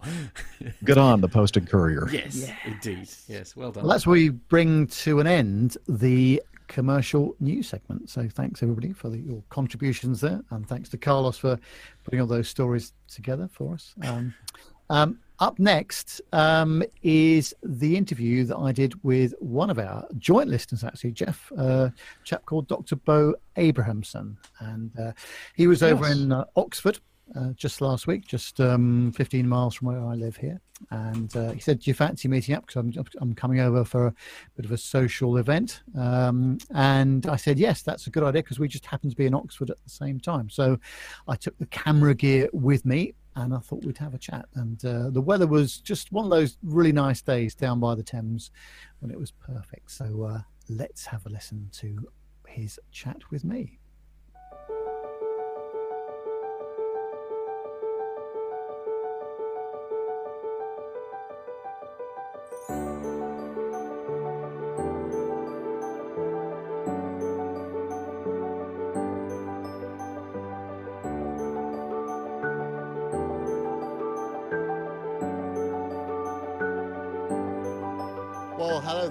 Here we are down by the Thames in Oxford, and look who I've bumped into. It's Dr. Bo Abrahamsen, who is over here for some social activity. Is that right? That's right. I'm uh, going to uh, to a wedding anniversary, so I'm not here for work this time. I've often been here for work, but this is this is pure pleasure. It's, I don't know, work can be pleasurable as well, but this is this is friends and family, so that's wonderful.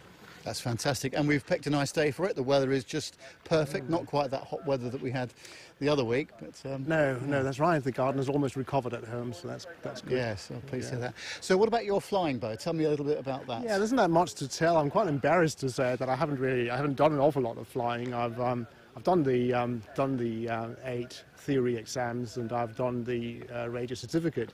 Um, you need to have in, in, in Denmark to be able to do any any RT as a student pilot. You have to do the certificate first. So. Um, um, so I've been quite busy doing that, and I'm trying to actually get some flying in. And work's been really, uh, really intense as well with a lot of travel. So, uh, so uh, my CFIs keep telling me I should be flying at least twice a week, and I'm sort of lucky if I can do it twice a month. So it's, it's really embarrassing. It's like starting all over. Now, in terms of GA in Denmark, what Mm-hmm. are the airspace restrictions like? Is there a lot more space there than there is here, for example? That really depends on where you are. I mean, in some some areas uh, there's a lot of space. Where we are in uh, in the Copenhagen area, we, we're right under the uh, Copenhagen Airport TMA. So basically, we're allowed up to 1,500 feet, uh, and the airport elevation is 147. So you've got a little bit to work with between your, your sort of 1,000 feet AGL and your 1,500, where you hit bounce into the uh, t- the, the TMA. Uh, so it's quite restricted um, in that in that area, and it's a really mixed operation as well, with lots of different types of flight training going on and, and commercial operations, rescue helicopters and stuff. So it's, it's a very interesting place, interesting place to fly. I find that really quite demanding. Um, might have been easier to start somewhere simpler, but I guess if you can, if you sort of do that, you can you'll probably be okay in many places. The hundreds of times I've flown into Copenhagen Airport as a passenger, uh, visibility has always been a problem, or Oh, certainly, certainly in the winter Oh, right, operations, okay. there's very often some, some low vis going on there. I'm, I'm sure that must be quite difficult if you're a GA person. You know, I, I imagine so. I mean, I've, I've what where little flying I've done, I've, I've done under really good VFR conditions, so I haven't really had any reason to complain. But we had some cancellations due to weather. Uh, that's true. What do you normally fly? What aircraft is your aircraft of choice at the moment? Um, uh, I'm, I'm, uh, I'm training on the uh, PA-28, uh, the 140, um, the sort of the, the, the short stoppy wing one, the Piper Cherokee Cruiser, um, which is which is nice. It's it, apparently I can't really tell, but it, it flies differently from, from, from the art from the Warrior wing, which is is broader and, and floats more. Um, but the uh, commercial school I started at fly the uh, Evektor Sport Style, which is all Czech and modern and uh, different type of engine and all electronic, all glass cockpit, which I, I like the glass cockpit, but I found it really hard to fly. It was very, very sensitive, I thought, to, to any little bit of turbulence. So I think the, the, the, um, the Piper Warrior type is, is I think it's, it's heavier, it's easier to handle for me, I think, even though I do it badly, it's not as bad as what I imagine, you know, could you imagine that? It's not, it's, it's not actually quite as bad what I'm doing in that one as what I was doing in the sports style, which is really nimble. We always say, don't we, that uh, it's so expensive to, to learn to fly in, in Europe, Yeah, generally speaking. Is that the same in Denmark as well? It is, um, it is, it is a lot more expensive than, than in the UK, and also you have to to, to do more of the theory before you can do any serious flying, I think. So, uh, so it's more of an investment. Having said that, it does vary a lot as to whether you, you, you fly in a club or if you, um, if you fly uh, for, with a commercial school. So, what got you into GA flying in the first place? I think back when I was 18, I really wanted to, uh, I really wanted to learn flying, and I sort of joined the glider club. And I, I never, for several reasons, I never got to do to do to very much of that because it took me forever to get there on the bus. I didn't have a car. It was all, it's all, actually just just very difficult to, to find the time. And I, I sort of got engaged in doing lots of other things. And uh, once I started medical school, I didn't really think I had the time. Um, so it wasn't until I sort of started listening to all the aviation podcasts and thought, oh, you can you could actually why if you you didn't actually have to have to uh, to go for a PPL. You could just go on a discovery flight and see what it feels like and fly with an instructor. And uh, and uh, that's kind of how I got, got got back into the idea of maybe actually doing a PPL uh, would would be interesting. Um, I still don't still not sure I'm going to be able to go through with it, but at least I've, I've done the theory. Um, so I got back to it, um, and it's really been interesting learning all these things, but I'm learning it really slowly. I probably should have done this at 18. It would have been much easier. There's a bit of a theme I've noticed with the medical profession in that I know a lot of consultants and Yes. anaesthetists and all sorts of people Ah. that are very well qualified in, in the aviation sector as well. I wonder why that is. I don't know. I mean, it, it used to be that um, certainly American cardiologists were famous for buying high performance aircraft and getting themselves killed because they didn't have the skills to fly them. Um, I think apparently you can teach doctors to fly, it'll just take, take longer um, than for other people. But I think I, I, I spoke to a CFI here who said that doctors probably over, overthink uh, flying. Uh, I don't know if that's true. I, I, I think I might underthink it. And a bit like Dr. Steph on the APG Mm-hmm. show, do you have a, a medical interest in aviation as well, or do you keep the two subjects completely Yeah, separate? I mean, it was doing the human factors uh, for PPL. It was actually a little bit confusing having the medical, having the medical background because sometimes the answer they wanted wasn't the one I, I thought of. You know, it, it, it was difficult finding out exactly what question they, what what answer is it they want, because if, if medicine is your area, then you can you could probably come up with several ways of answering the same question. And from the medical point of view, though, were, was that something which you uh, w- wanted to get into from university, for example? Did you study especially for that? For, for, for the uh, for the calcium area. Yeah. Uh, not really, no. I mean, I, when I was at medical school, I, I wasn't even sure I was going to do medicine. Um, so we had the way the university worked, where I went, uh, was at that time you could do a science field uh, type degree, and then that could be medicine, or it could be something else. But if you enrolled as a medical student, you could choose from all the other subjects. But if you enrolled in science, you couldn't you couldn't switch into medicine. So I thought, well, it's probably better to try and get into it as a medical student. And then once I got started on that, I, I, I sort of began to develop, develop more of an interest in medicine and, uh, and stayed with that.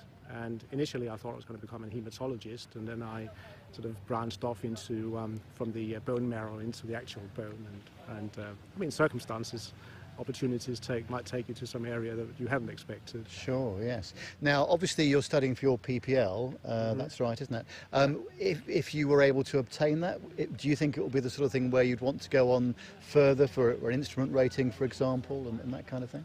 I think in, in our part of the world, it, it would be really useful having instrument rating because the weather is obviously often not good in Northern Europe.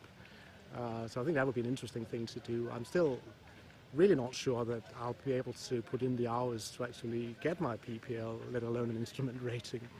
Um, finding it really difficult to um, to um, block out enough time to um, to um, be able to go out and fly and have it have it fit when the plane is available and when the CFI is available and the weather's up to it.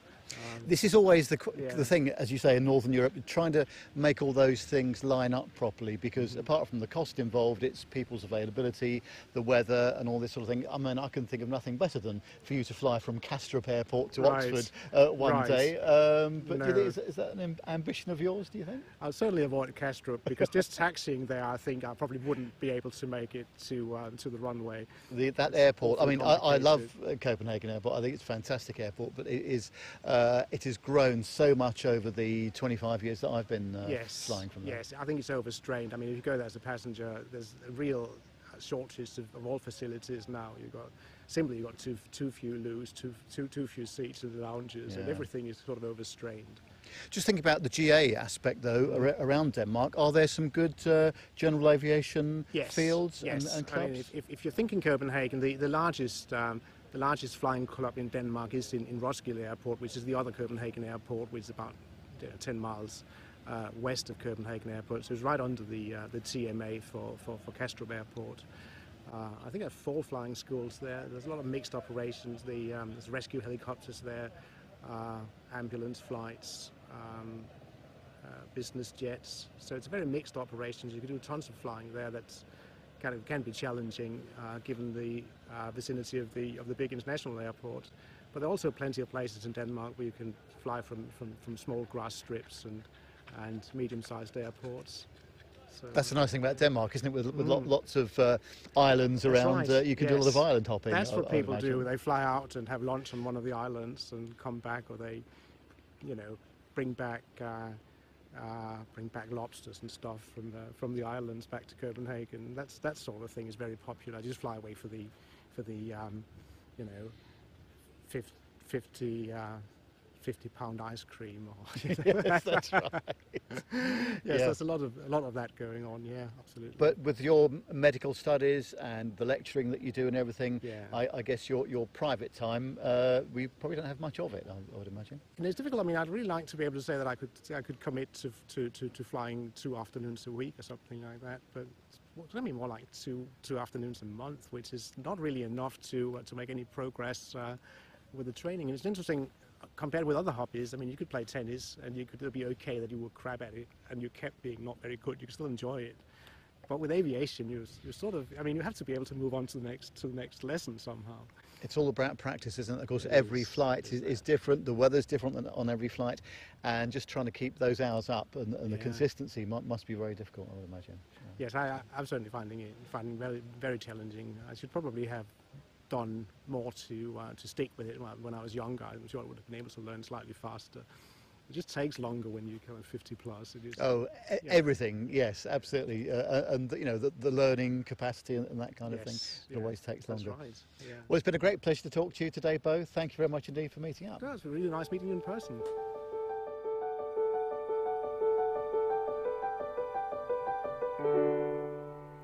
What a lovely little interview, Nev. Well done. How was that? Oh, thank you. It was slightly impromptu because we just sort of turned up and we found somewhere to, to sit on the riverbank there. But it was uh, very nice indeed. And uh, Bo's a fascinating chap, and uh, he's got such a busy job in his medical field. and Yeah. trying to find time to do all these other things as well. But uh, yeah, he's a very keen aviator. But uh, like so many people, just trying to find the time to do it.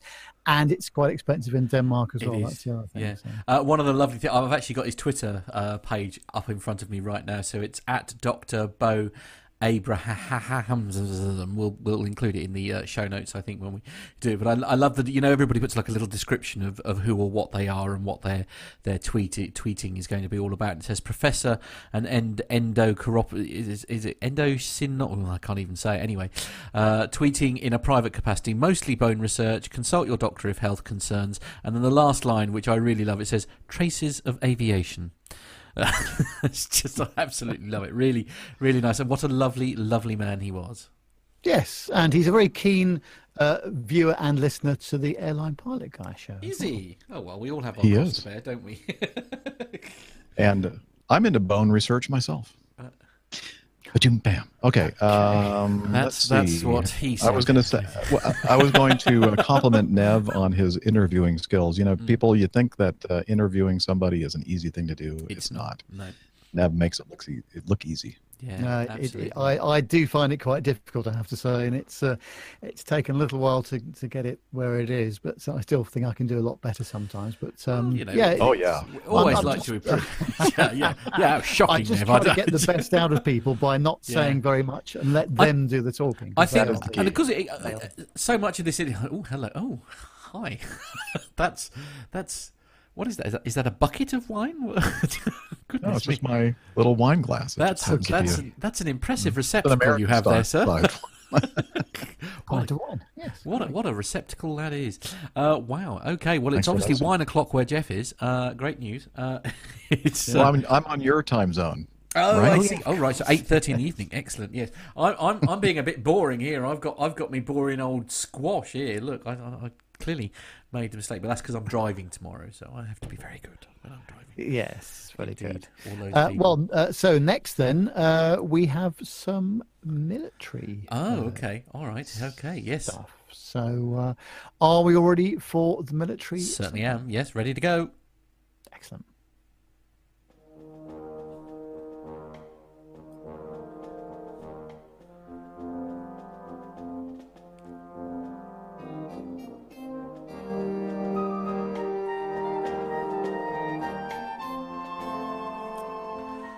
Oh dearie me. Apologies. My levels are all over the place this evening. I obviously need. to, I need to go back and I need to go and learn some more stuff. Sorry about that. You need to go to audio school. I do need to go back to audio school, don't I? Yes. naughty, naughty boy. Levels? What do you mean? What is that? yeah, yeah, yeah. Yes, that's the only trouble when you do it 100% live, that you can't really do it in post. but anyway, there No. we are. All part of the fun. Anyway, sorry. Should we do some should we do some grey stuff, ladies and gents? As we're here, we might as well. And this story is on the Derby Telegraph, and uh, there's a bit of video with this, Matt. I don't know whether you can Yeah, share this yeah, at all. I'm on it, Uh, yeah. It's uh, an RAF Chinook helicopter was just a few feet over the famous Derwent Dam, and an incredible display of skill by its pilot.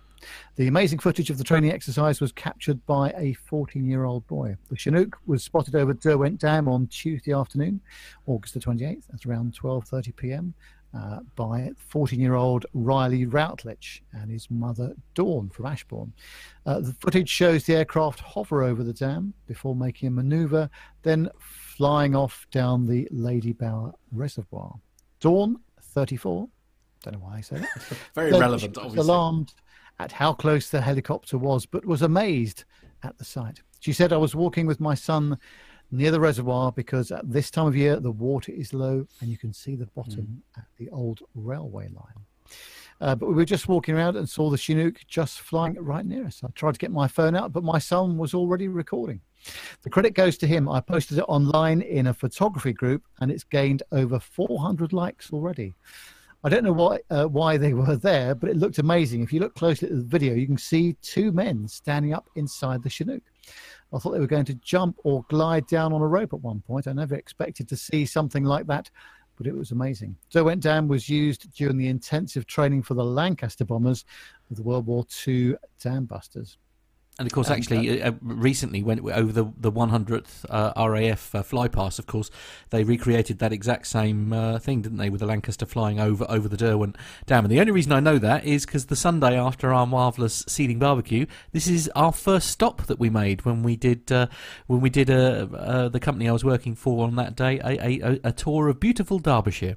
And, Ah, uh, and I nice have literally taken a piece of video exactly there, not with a Chinook in it, it has to be said. Uh, Yeah. But uh, yeah, uh, an amazing, uh, it's a beautiful place. And I have to say, the thing that stunned me about that entire reservoir, because it obviously it was off the back of a very dry period, was how low that water level actually was. I mean, people we were talking to there, they have never seen the water level so low. Yeah, in- absolutely. in- in It's all been, the uh, years been a very, uh, very barren time, isn't it? It Uh, both in the Midlands, yeah. where this is, and, and in all parts of the country. Mm. And uh, but um, uh, an army spokesman said that the Chinook came from an airbase uh, in Hampshire, which was RAF Odiham, and on a routine training flight. So uh, to ensure the Chinook force has crews trained for a variety of operational scenarios, different geographic locations and environments are used to build pilot confidence flying in and around confined spaces and obstacles. There we go. Yeah, it's a site. Well, an impressive site. Uh, it's, I don't know why aviation, anything aviation related, is always so much more impressive when it ends up being somewhere you don't expect it to see, to see it. Really, but uh, Yeah, yeah. there we are. Okay, on to the next story now. This is on the Air Force Technology website. So that's Air Force Air Force Technology.com, and it says the USAF and US Army conduct joint training exercises uh, in in exercise Predictable Iron. Hmm. The US Air Force's USAS 62nd Airlift Wing has participated in exercise uh, Predictable Iron with the US Army's 82nd Airborne uh, with sorry Airborne Division at Pope Field, North Carolina. As part of the exercise, the two units from the Air Force and the Army participated in a joint training activity to drop equipment and personnel at two drop zones. In three days, airmen from the 62nd Airlift Wing, together with soldiers from the 82nd Airborne Division, dropped 40 tons worth of equipment such as armoured vehicles and resupply containers, and a total of 1,005 paratroopers. 7th Airlift Squadron pilot and C 17 aircraft commander, Captain Jared uh, Barkamay, said uh, it's important that the Air Force participate in these events to ensure that we are ready to do what our nation expects of us, which is to insert the 82nd Airborne anywhere in the world within a short time frame. Also, during these events, we identify shortcomings between the two services and eliminate them in order to strengthen our joint force initiative. Uh, he also added that inserting hundreds of jumpers into an objective area tests the crew's abilities as well as the strengths uh, as well as strengthens our habit patterns. During the joint training, airmen from the 7th and 8th Airlift Squadrons of the 62nd Airlift Wing crewed two C 17 Globemaster III military transport aircraft to assist more than 1,000 US Army paratroopers. The airmen and soldiers worked in collaboration with load equipment on the two C 17s.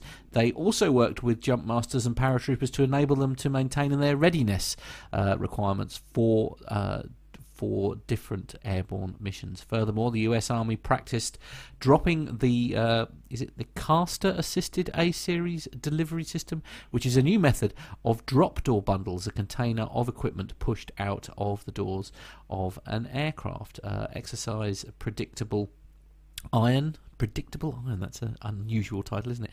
Was described to was designed sorry to enable the USAF and the US Army to improve their skills sets and work in cooperation to attain a common goal in addition to providing the US Department of Defense with combat credible military forces. So it's uh, yes yeah, so uh, an interesting exercise by all accounts. Matt what was the name of the uh, mission again? It was uh, op- uh, it was exercise predictable iron That's what she said. Indeed, I know. Actually, to be fair, as I was reading most of that story, there were several moments where I wasn't expecting, and that's what she said being dropped in it at least three times. There, I thought I was going to be. And I'm wearing a shirt that yeah, uh, says TWSS. Absolutely, yeah, yeah, yeah. Oh, Indeed. Never mind. Yes, I, I, you do wonder if the innuendo is is actually on purpose. I have a feeling somebody who came up with the name of the exercise predictable. Just having a little bit of fun. I, am guessing. Yeah. I fear that may be the case, gents. Indeed.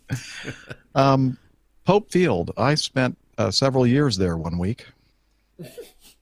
Hey. Um, right. we used to we used to call it No Hope Pope. Right. Okay. Uh, back when it was actually an Air Force base, and they they shut down the Air Force base, and now it's just called a field right next to uh, okay. uh, Fort Bragg, I believe. Yeah. it's just 82nd Airborne. Wow. Anyway, I, I, yeah, interesting. I mean, I, I, it's, it's, it, I always find it quite fascinating. I mean, I'm, I'm surprised they don't work together more. I suppose because I mean, it's the same here in the UK, isn't it? You get more and more of, the, you know, the army doesn't work with the navy that often, and so on and so forth. So I, I suppose these sort of exercises can be quite important because there are occasions where they do actually have to work together, and I suppose if they've practiced, then it's less likely to look stupid. I guess. yes. Less likely. Less likely. yes, less likely. Indeed. Somebody uh, get me out of this dangerous area I've wandered into. yes. well, the final story is uh, for you, Jeff, on the military segment. Daddy, I've fished a mortar out of the River Cam. Uh, right, in Cambridge. lovely. What a lovely part of the world it is. Great accent. that was a terrible accent. Yeah, I'm, yeah. I'm very, yeah, very bad with English. Your, your, your, I guess say your audition for um, Mary Poppins was very successful. You, you may. Uh... I couldn't help it though. There's this video here in my my particular article that I'm going to read here. Okay. Uh, a young young man. Um, well, here, let me uh, tell you. It's from Cambridgeshire Live. Mm-hmm. And how did I do with that? Okay. That's good. Yeah, yeah that's very good. That's a, young, good. a young history buff who pulled a bomb from the River Cam got to meet the RAF officers who destroyed it. Oh. ah. Um, a young history buff who pulled. Uh, why do they do that all the time? They have a headline and then they put the first sentence the, the same thing as the headline. Yeah, they like they like to do that. do they get paid by the word? possibly. I, I think perhaps they're just padding. You know, if it's a if it's a local rag, perhaps they're just padding for um, you know in, inches, as it were. Yeah. Well, anyway, Monty Greenway pulled the historic bomb from the river while magnet fishing fishing with his brother. It's magnet fishing with his brother and dad near Jesus Green or Jesus Green, depending Jesus Green, on how yeah. you pronounce it. What is it? It is Jesus Green. Oh, really? Okay. Yeah, yeah. Jesus Green in Cambridge. That's when, uh, oh, I remember that story from the New Testament when Jesus got sick. Okay. Uh, as a young history buff, the 11 year old knew immediately what he had fished out, and the F, uh, 5131 bomb disposal unit from RAF Wittering were called in. Monty told Cambridgeshire Live at the time I had already pulled out some stuff, some scrap metal, and I threw it, the magnet, in the middle of the river. I felt something on the end. I slowly pulled it out of the water. I looked at it and told Daddy I have a mortar shell on the end of the magnet. Wow. He added, It's not what I was expecting. I thought it would be a bike wheel, not a mortar shell. Mm. Monty hoped he could have could have a fragment of the shell, but the bomb disposal unit had taken it to be blown up in a nearby field. Well, they still could have given him a fragment of it, Yeah. right, after they exploded it. Clean it up. Anyway. Monty's dad, Guy, got in touch with the RAF uh, Wittering, and they invited Monty to visit the base and see some of their specialized equipment.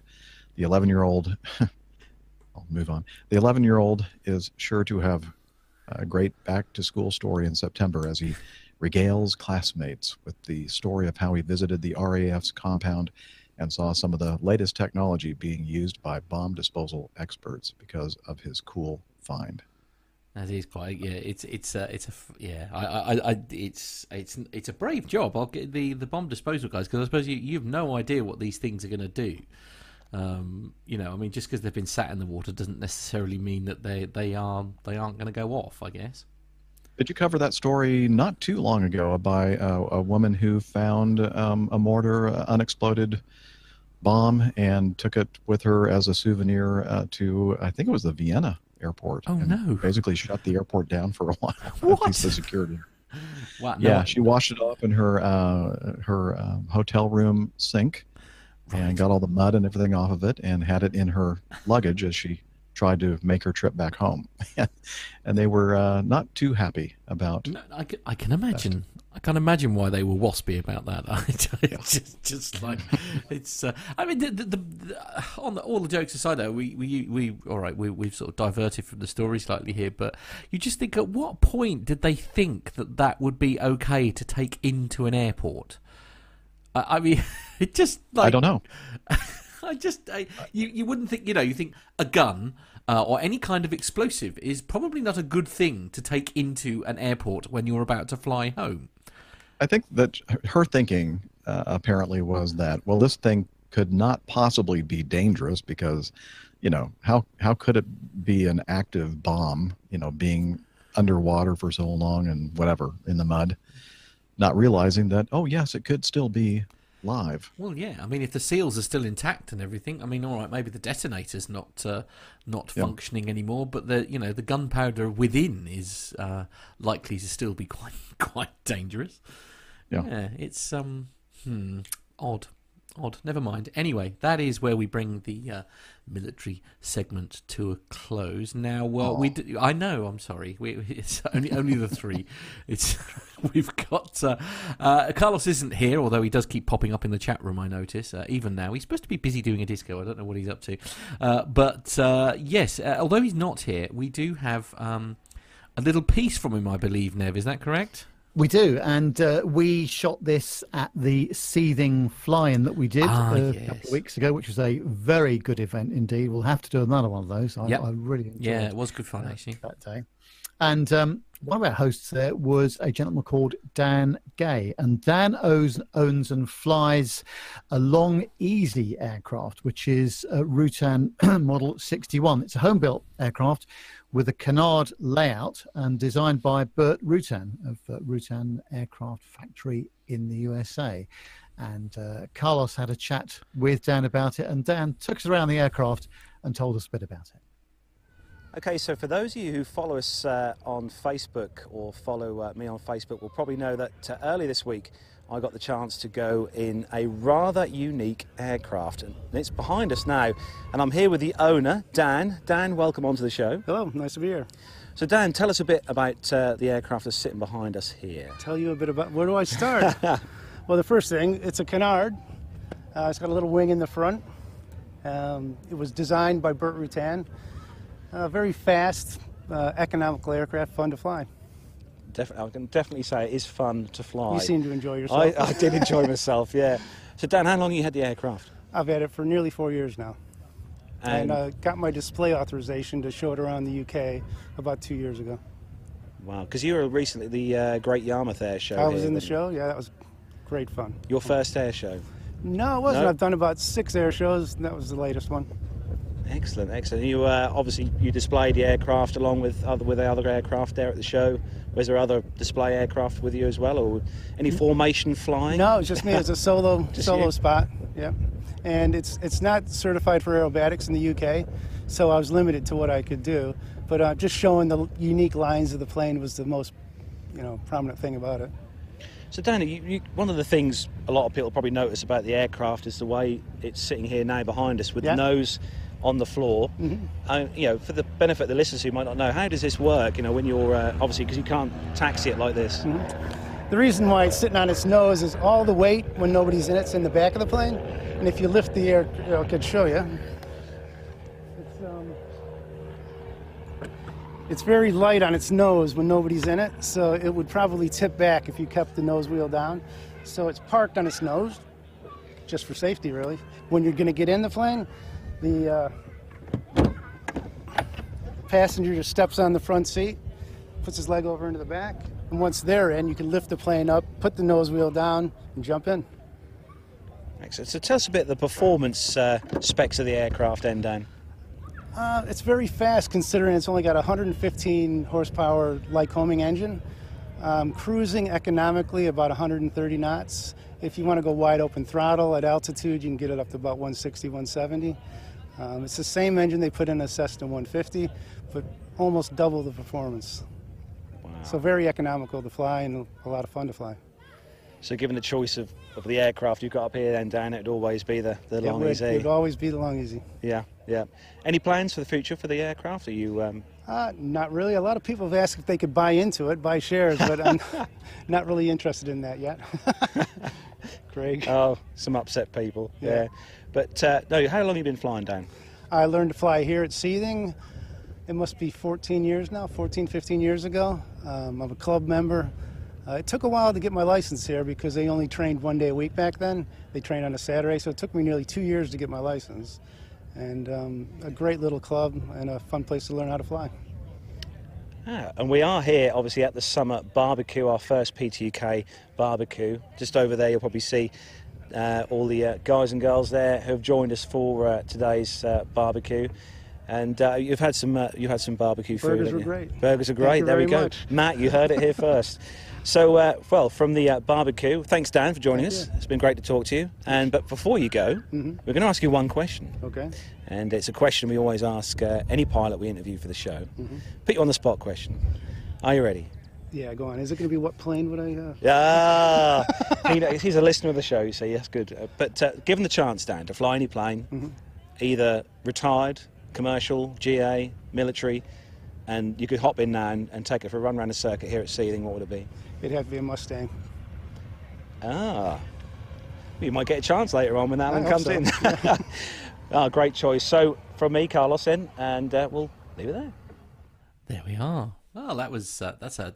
Did you know that is a fascinating looking aircraft, isn't it? It's uh, It I- is. And uh, Jeff, you've flown in one of these. Is, is Have that you? right?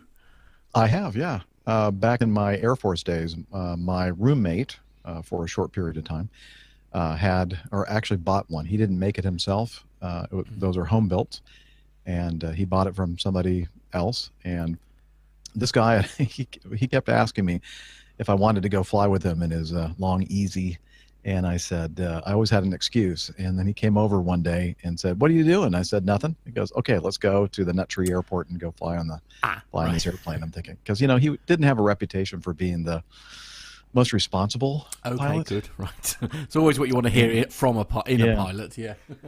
but we went up and uh, had a great time. Went out over Lake Berryessa. Uh, if you, uh, what's the name of that um, small uh, sport, uh, light sport uh, amphibian? Uh, starts with an A, I think. I can't off the top of my sure, head. the chat room will tell us very shortly. Yeah, they'll they'll know what Yeah, I'm talking indeed, about. yeah.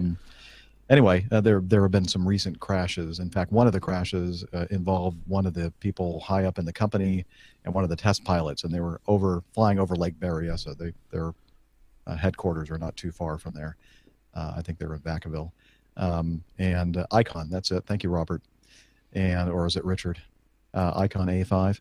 That's a that's a private joke there. Yeah, Rob. Um, I called him Richard the other day on my oh, show. oh, right. Oh, I was going to say. Um, so I get to apologize on not only my own show but your show Right, as well. good. Sorry, Yes, Robert, yes, for calling me. Richard. Yes, yes. Uh, Apologies yeah, are well covered. Yeah. Anyway, they um, they fly over Lake Berryessa a lot, and uh, several several years before that, uh, back in the 80s, I was flying low level over uh, Lake Berryessa and uh, did some aileron rolls and that kind of thing in it. I hope that's okay. Mm. Yeah, uh, Robert accepts your apology un- uh, wholeheartedly, but he says just don't call me Shirley.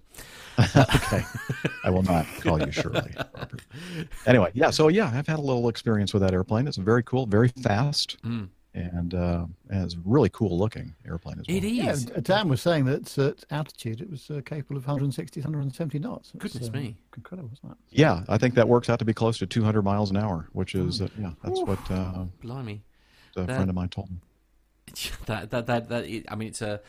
I I think it's it's one of those few things, isn't it? You look at it. I mean, it, it's a beautiful looking aircraft, isn't it? It, sort of almost looks space age, doesn't it? It looks like it ought to be on the Starship Enterprise rather than um, you know sort of flying around Seething and and around our neck of the woods, really. But um, it, I mean, what are the criteria to to make? Because he was saying that it isn't hasn't been rated for um, acrobatics yet here in the UK. I mean, what what are the conditions? I mean, if, I th- I sort of foolishly assumed that all aircraft could be sort of you know classed as you know acrobatic worthy if they were you know if the pilot was qualified to do so. Well, I'm, I'm not sure of the regulations in the UK, but Mm. um, here in the US, um, and I'm not No, no. absolutely sure either of all the 50 50 We'll, we'll take a 50 50. That's fine. It, it has to be, you know, something that is rated to pull a certain number of G forces because any uh, many aerobatic maneuvers do require uh, not excessive Gs, but a lot more than just flying around at one G. Um, and uh, so you have to have, you know, the proper uh, ratings for that. It has to be tested to ensure that it can withstand. Uh, let's say if you're doing a loop, you may pull three to four Gs uh, in the pull out of a loop, depending on the airplane. Um, and uh, also, you know, the fuel delivery system has to be uh, rated for continuous flow of, of fuel and continuous flow of oil Right. so that the engine doesn't seize. Gosh, yes, So- uh, imp- important factors. Yeah. Yeah, it's um. Oh, I mean, well, it, it, it is a, a beautiful aircraft. There's no there's no two ways about it. As I say, it's uh, and and it's very unusual. Well, I I don't know. It's certainly in the UK, it's quite unusual for the uh, the aircraft to be owned by a single person. Uh, quite a lot of them, I think, here in the UK, they're sort of syndicates. Other well, I suppose otherwise you just don't get enough time to, to fly them, and it's a bit of a waste, I guess. But uh, I saw uh, um, GA aircraft is, is more commonplace. It, uh, it's a single ownership in the states, isn't it? I mean, uh, I seem to remember um, watching programs when I was a kid, like of, of whole cities that were sort of you know people were driving down the road in their airplanes and parking them. If you sort, I mean, it was a sort of like an airplane sort of town, almost. Mm-hmm. Is, or is that or, or is that just Hollywood nonsense? I mean, almost every town is like that, and we're all filthy rich here. That's why. Oh, right. Okay, good. Have our own Excellent. airplanes. and uh, we don't know what to do with all our money. Right, fair enough. So aviation seemed the obvious way to go. Yes, fair Yeah. enough. Yes, Why So not? I'm doing very well at making myself look very stupid on this show. This is No, why there are a this, lot of, uh, this is why I'm the tech guy. You see, The uh, a lot of communities around the states that we call fly-in communities, where actually it's like a neighborhood uh, with you know the homes are widely spaced, and some uh, many of the homes have hangars. So instead of having a well, in a, they have garages for their cars, but they also have or garages, uh, but they also have uh, hangars uh, attached or close by, where they put their airplanes, and right out the front yard or backyard or whatever uh, is an airstrip, and uh, there there are quite a few of them, uh, private little uh, airports out there, uh, Mm. flying communities around the country. So, uh, what are you up to uh, this coming week, Jeff? Have you got lots of flying? Well, um, this weekend is our Labor Day weekend here in the United States, and um, I, my family, we never really do anything special for Labor Day, and uh, I'm usually laboring on Labor Day, and that's what I'm going to do. That's my tradition. I'm heading out on a trip, um, if you can call flying airplanes labor. Uh, I'm heading out on a four-day trip, uh, starting on Monday with just one leg, one flight from here to Wichita, Kansas. And so, if you're out there in Wichita and you're listening to this show, um, give me a holler and we'll get together and uh, maybe have some barbecue or something in, Ooh, in Wichita. barbecue. And uh, on Tuesday, this is important. I, I hope you don't mind me um, Not at all. uh, yeah. plugging this. Uh, if you're watching this live, of course, if you're watching the uh, the replay, this may be too late for you. But on Tuesday, the fourth of September, uh, Rebecca Saylor is, has kind of organized a meetup at the Flight 93 Memorial in Shanksville, Pennsylvania. Uh, flight 93 was the United flight that was hijacked amongst the four that were hijacked on September 11th of 2001. And this is the one where the uh, uh, the passengers basically overcame Oh wow. the uh, the uh, terrorists and forced the uh, airplane down. It was a 757 that crashed in uh, rural Pennsylvania, and they have this memorial that they've opened. And we're going to. I'm going to fly. I have a layover in at Dulles International uh, in Virginia, but it's uh, in the Washington area. And Robert Fairbairn is going to pick me up, and we're going to head out to his local airport. We're going to rent uh, an airplane. We're going to fly up to uh, Shanksville or an airport very close by, and Rebecca's going to pick us up from there. And then we're going to hopefully meet up with some other APG community members you know, or a- uh, aviation podcast community members and uh, take in the memo- memorial and uh, hang out with each other. And, uh, and I'm really looking forward to that. Again, that's uh, Tuesday, September 4th. That So, sounds wonderful. yeah, Yeah. so- So if you're in the area, then then get in touch via via either tweet or or get in touch. Uh, what's your what's your email? Well, let's do a little show plugging, shall we? While we're there, if they want to sort of find out more information about said meetup, or they want to get in touch with you guys, what's the best way for them to do that? All right. If you, uh, for me, my personal email address is jeff at airlinepilotguy.com. And uh, if you want to send feedback to our show, it's feedback at airlinepilotguy.com. But either of those would work. And uh, let us know if you're going to be in the area and if you want to uh, participate. Looks like we're going to be arriving somewhere between 3:15 and 3:30 on uh, on Tuesday afternoon.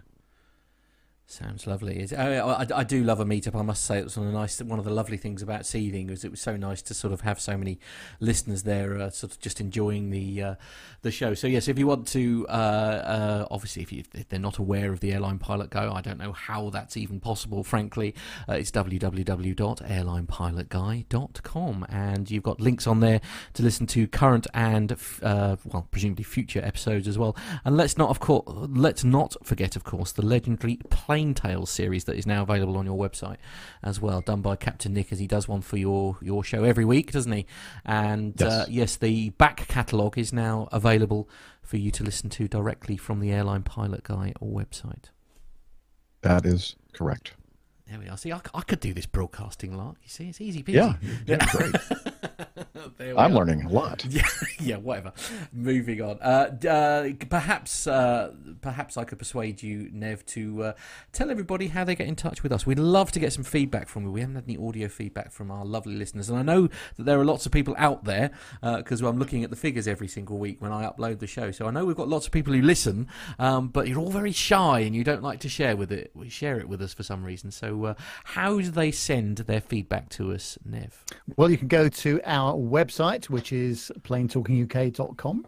Uh, you can go to our Facebook page, which is uh, facebook.com forward slash Plane Talking UK. We have a Twitter, uh, which is uh, quite active at the moment, I've noticed. It is, yes. It's been a bit. Uh, and that's uh, at Plane Talking UK. Yeah. And um, any of those methods you'll be able to get in contact with the show. Send us your feedback. Um, and if you'd like me to uh, feature an interview with you, we've got some coming up of uh, some more Nev's passenger experience. Ooh, excellent. I'm very happy to uh, to do that as well. Indeed, um, yes. So uh, emails and everything all into podcast at planetalkinguk.com. That's podcast at planetalkinguk.com. I don't mind how we get your audio feedback. You can use the voice recording function in the Facebook Messenger for all I care. I will find a way of retrieving it from our system and putting it into the playout system. So uh, however uh, your phone records audio. The, all the phones are brilliant these days. The iPhones, especially, the microphones in them are great. So, uh, got no excuses, guys. You can record us a little piece, even if you're just on holiday and you want to tell us a little bit about the flight that you had out there. Podcast at planetalkinguk.com. I'd like to say something, if you don't Ooh, mind. Okay, yes, fine. Before we go.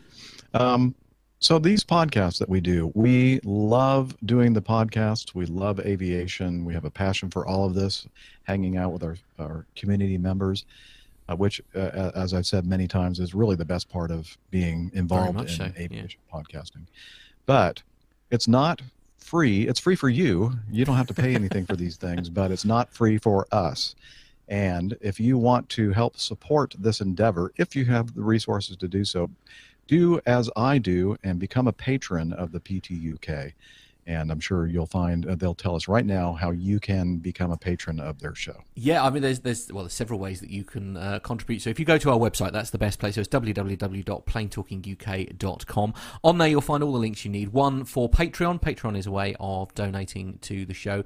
Uh, you can do a PayPal donation, which several several of our listeners now use. Uh, and also, if you perhaps are a little bit short on money, as I am, um, but you do use Amazon to do your shopping, then make sure you use the Amazon link that's on our website, and you can donate to the show without it costing you a penny. Uh, we get a small advert referral fee, essentially, for the privilege of you using our link, and uh, that helps us buy things like leads and things to keep the, the show on air. So thank you, Jeff. That's very kind.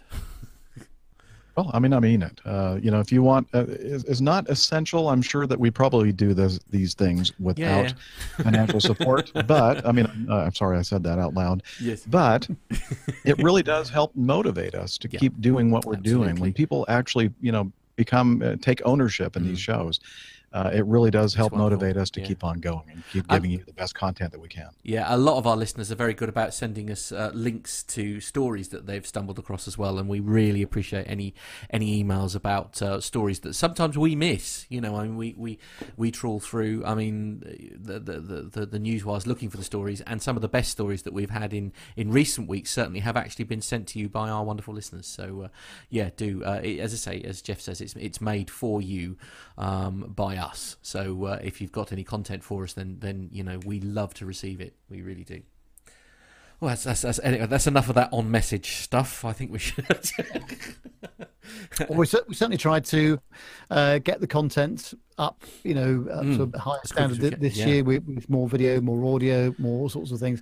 And uh, yeah, we're, we're very happy to to bring that to you. Mm, we, we enjoy it. So, yeah, uh, it's been a been a quite an upgrade from. Uh, I mean, a lot of this I have to say we have we we have Nev to thank for uh, PT UK because uh, that camera of yours, Nev, has, has generated some absolutely outstanding footage. Uh, nothing to do with the operator, of completely. It's everything. I, I just switch it on, press auto, and take the lens and hope hope for the best. Yeah, absolutely. But in fact, uh, that's the the main reason why they need your financial support do, because Nev's budget I think is like thousands of dollars. Yeah, absolutely. Yeah, we, it's it's all we can do to cope. Absolutely, it's uh, it, it's it's great. But uh, no, seriously, guys, thank you very much. And and for those of you who are already donating and contributing, we really do appreciate every single penny. And uh, at the top of each month, as you know, we shall run our way through. Uh, we sh- we shall name check you all at uh, presumably next week's show would be the next. I can't believe it's September next month already. How has that happened? I know, yeah, yeah. absolutely unbelievable. Indeed, so, yeah. we, we probably ought to start wrapping up now, really. We've actually overrun. Can you believe without Carlos, we have actually overrun? it's probably my influence. No, no, no, no, no, no. It's not four hours long, Jeff. Don't be silly. Uh, Wait a minute. Never mind. Anyway, uh, yes, that is where we bring episode number 232 to a close. Uh, it's been a real pleasure. Captain Jeff, what can I say? You are the man, the legend. It's been so nice to have you on the show. Thank you so much for agreeing to uh, fill Carlos's rather ample boots. Uh, and uh, it, has been a pleasure as always. I uh, really enjoyed it. I always enjoy um, being on with you all. You guys are great. That's very good. Well done. Uh, uh, Nev, uh, same time next week? Uh, yes, I think uh, were we looking to do a different day? Yes, well, week? it's a little bit up That in the air at the moment. Uh, we've got a possible relatively high fly guest. Not that Captain Jeff obviously is not high flower or high brow Mm. enough. Wait a minute. May I interrupt you for a second here? I, I was under the impression that I was going to be the new permanent host of the show. Right. I'm quite happy to retire. That's fine by me. That's not a problem at all. You, you can press all the buttons. You do it a lot better than I do. I can assure you of that. Well, it was very misleading, the emails that I received. So. I know. I I know. but want to put that out there. I- I'm afraid our PR department was in charge of the email. It's, you know, uh, it's entirely Nev's fault. Uh, that, yes, so the uh, uh, yes, uh, there's a little bit. We're a little bit up in the air at the moment, uh, depending on if we can pull off the interview that we're hoping to pull off. Uh, will depend on what day next week the show is recorded. So uh, we're looking at either a Friday or a Sunday. Basically, is what I'm saying. So either Friday evening as normal, or it may well be Sunday. But uh, uh, there'll be more information coming about that. Watch our social media, as Nev said earlier. It's at Plane Talking UK if you are on Twitter, and just put basically in any of the uh, uh, social media, just put Plane Talking UK into your search engine, and you will find us and where we. That's where we tweet basically when we're going to record live. So uh, yeah, from all of us here, uh, let me see if I let's, let's do the fancy multicam thing. There we are. Look, there's all of us together. Um, we will. Uh, it's time to say goodbye. Say goodbye, everybody. Bye. And we Goodbye, will see you everybody. very very soon. Take care, guys. Bye bye. Bye.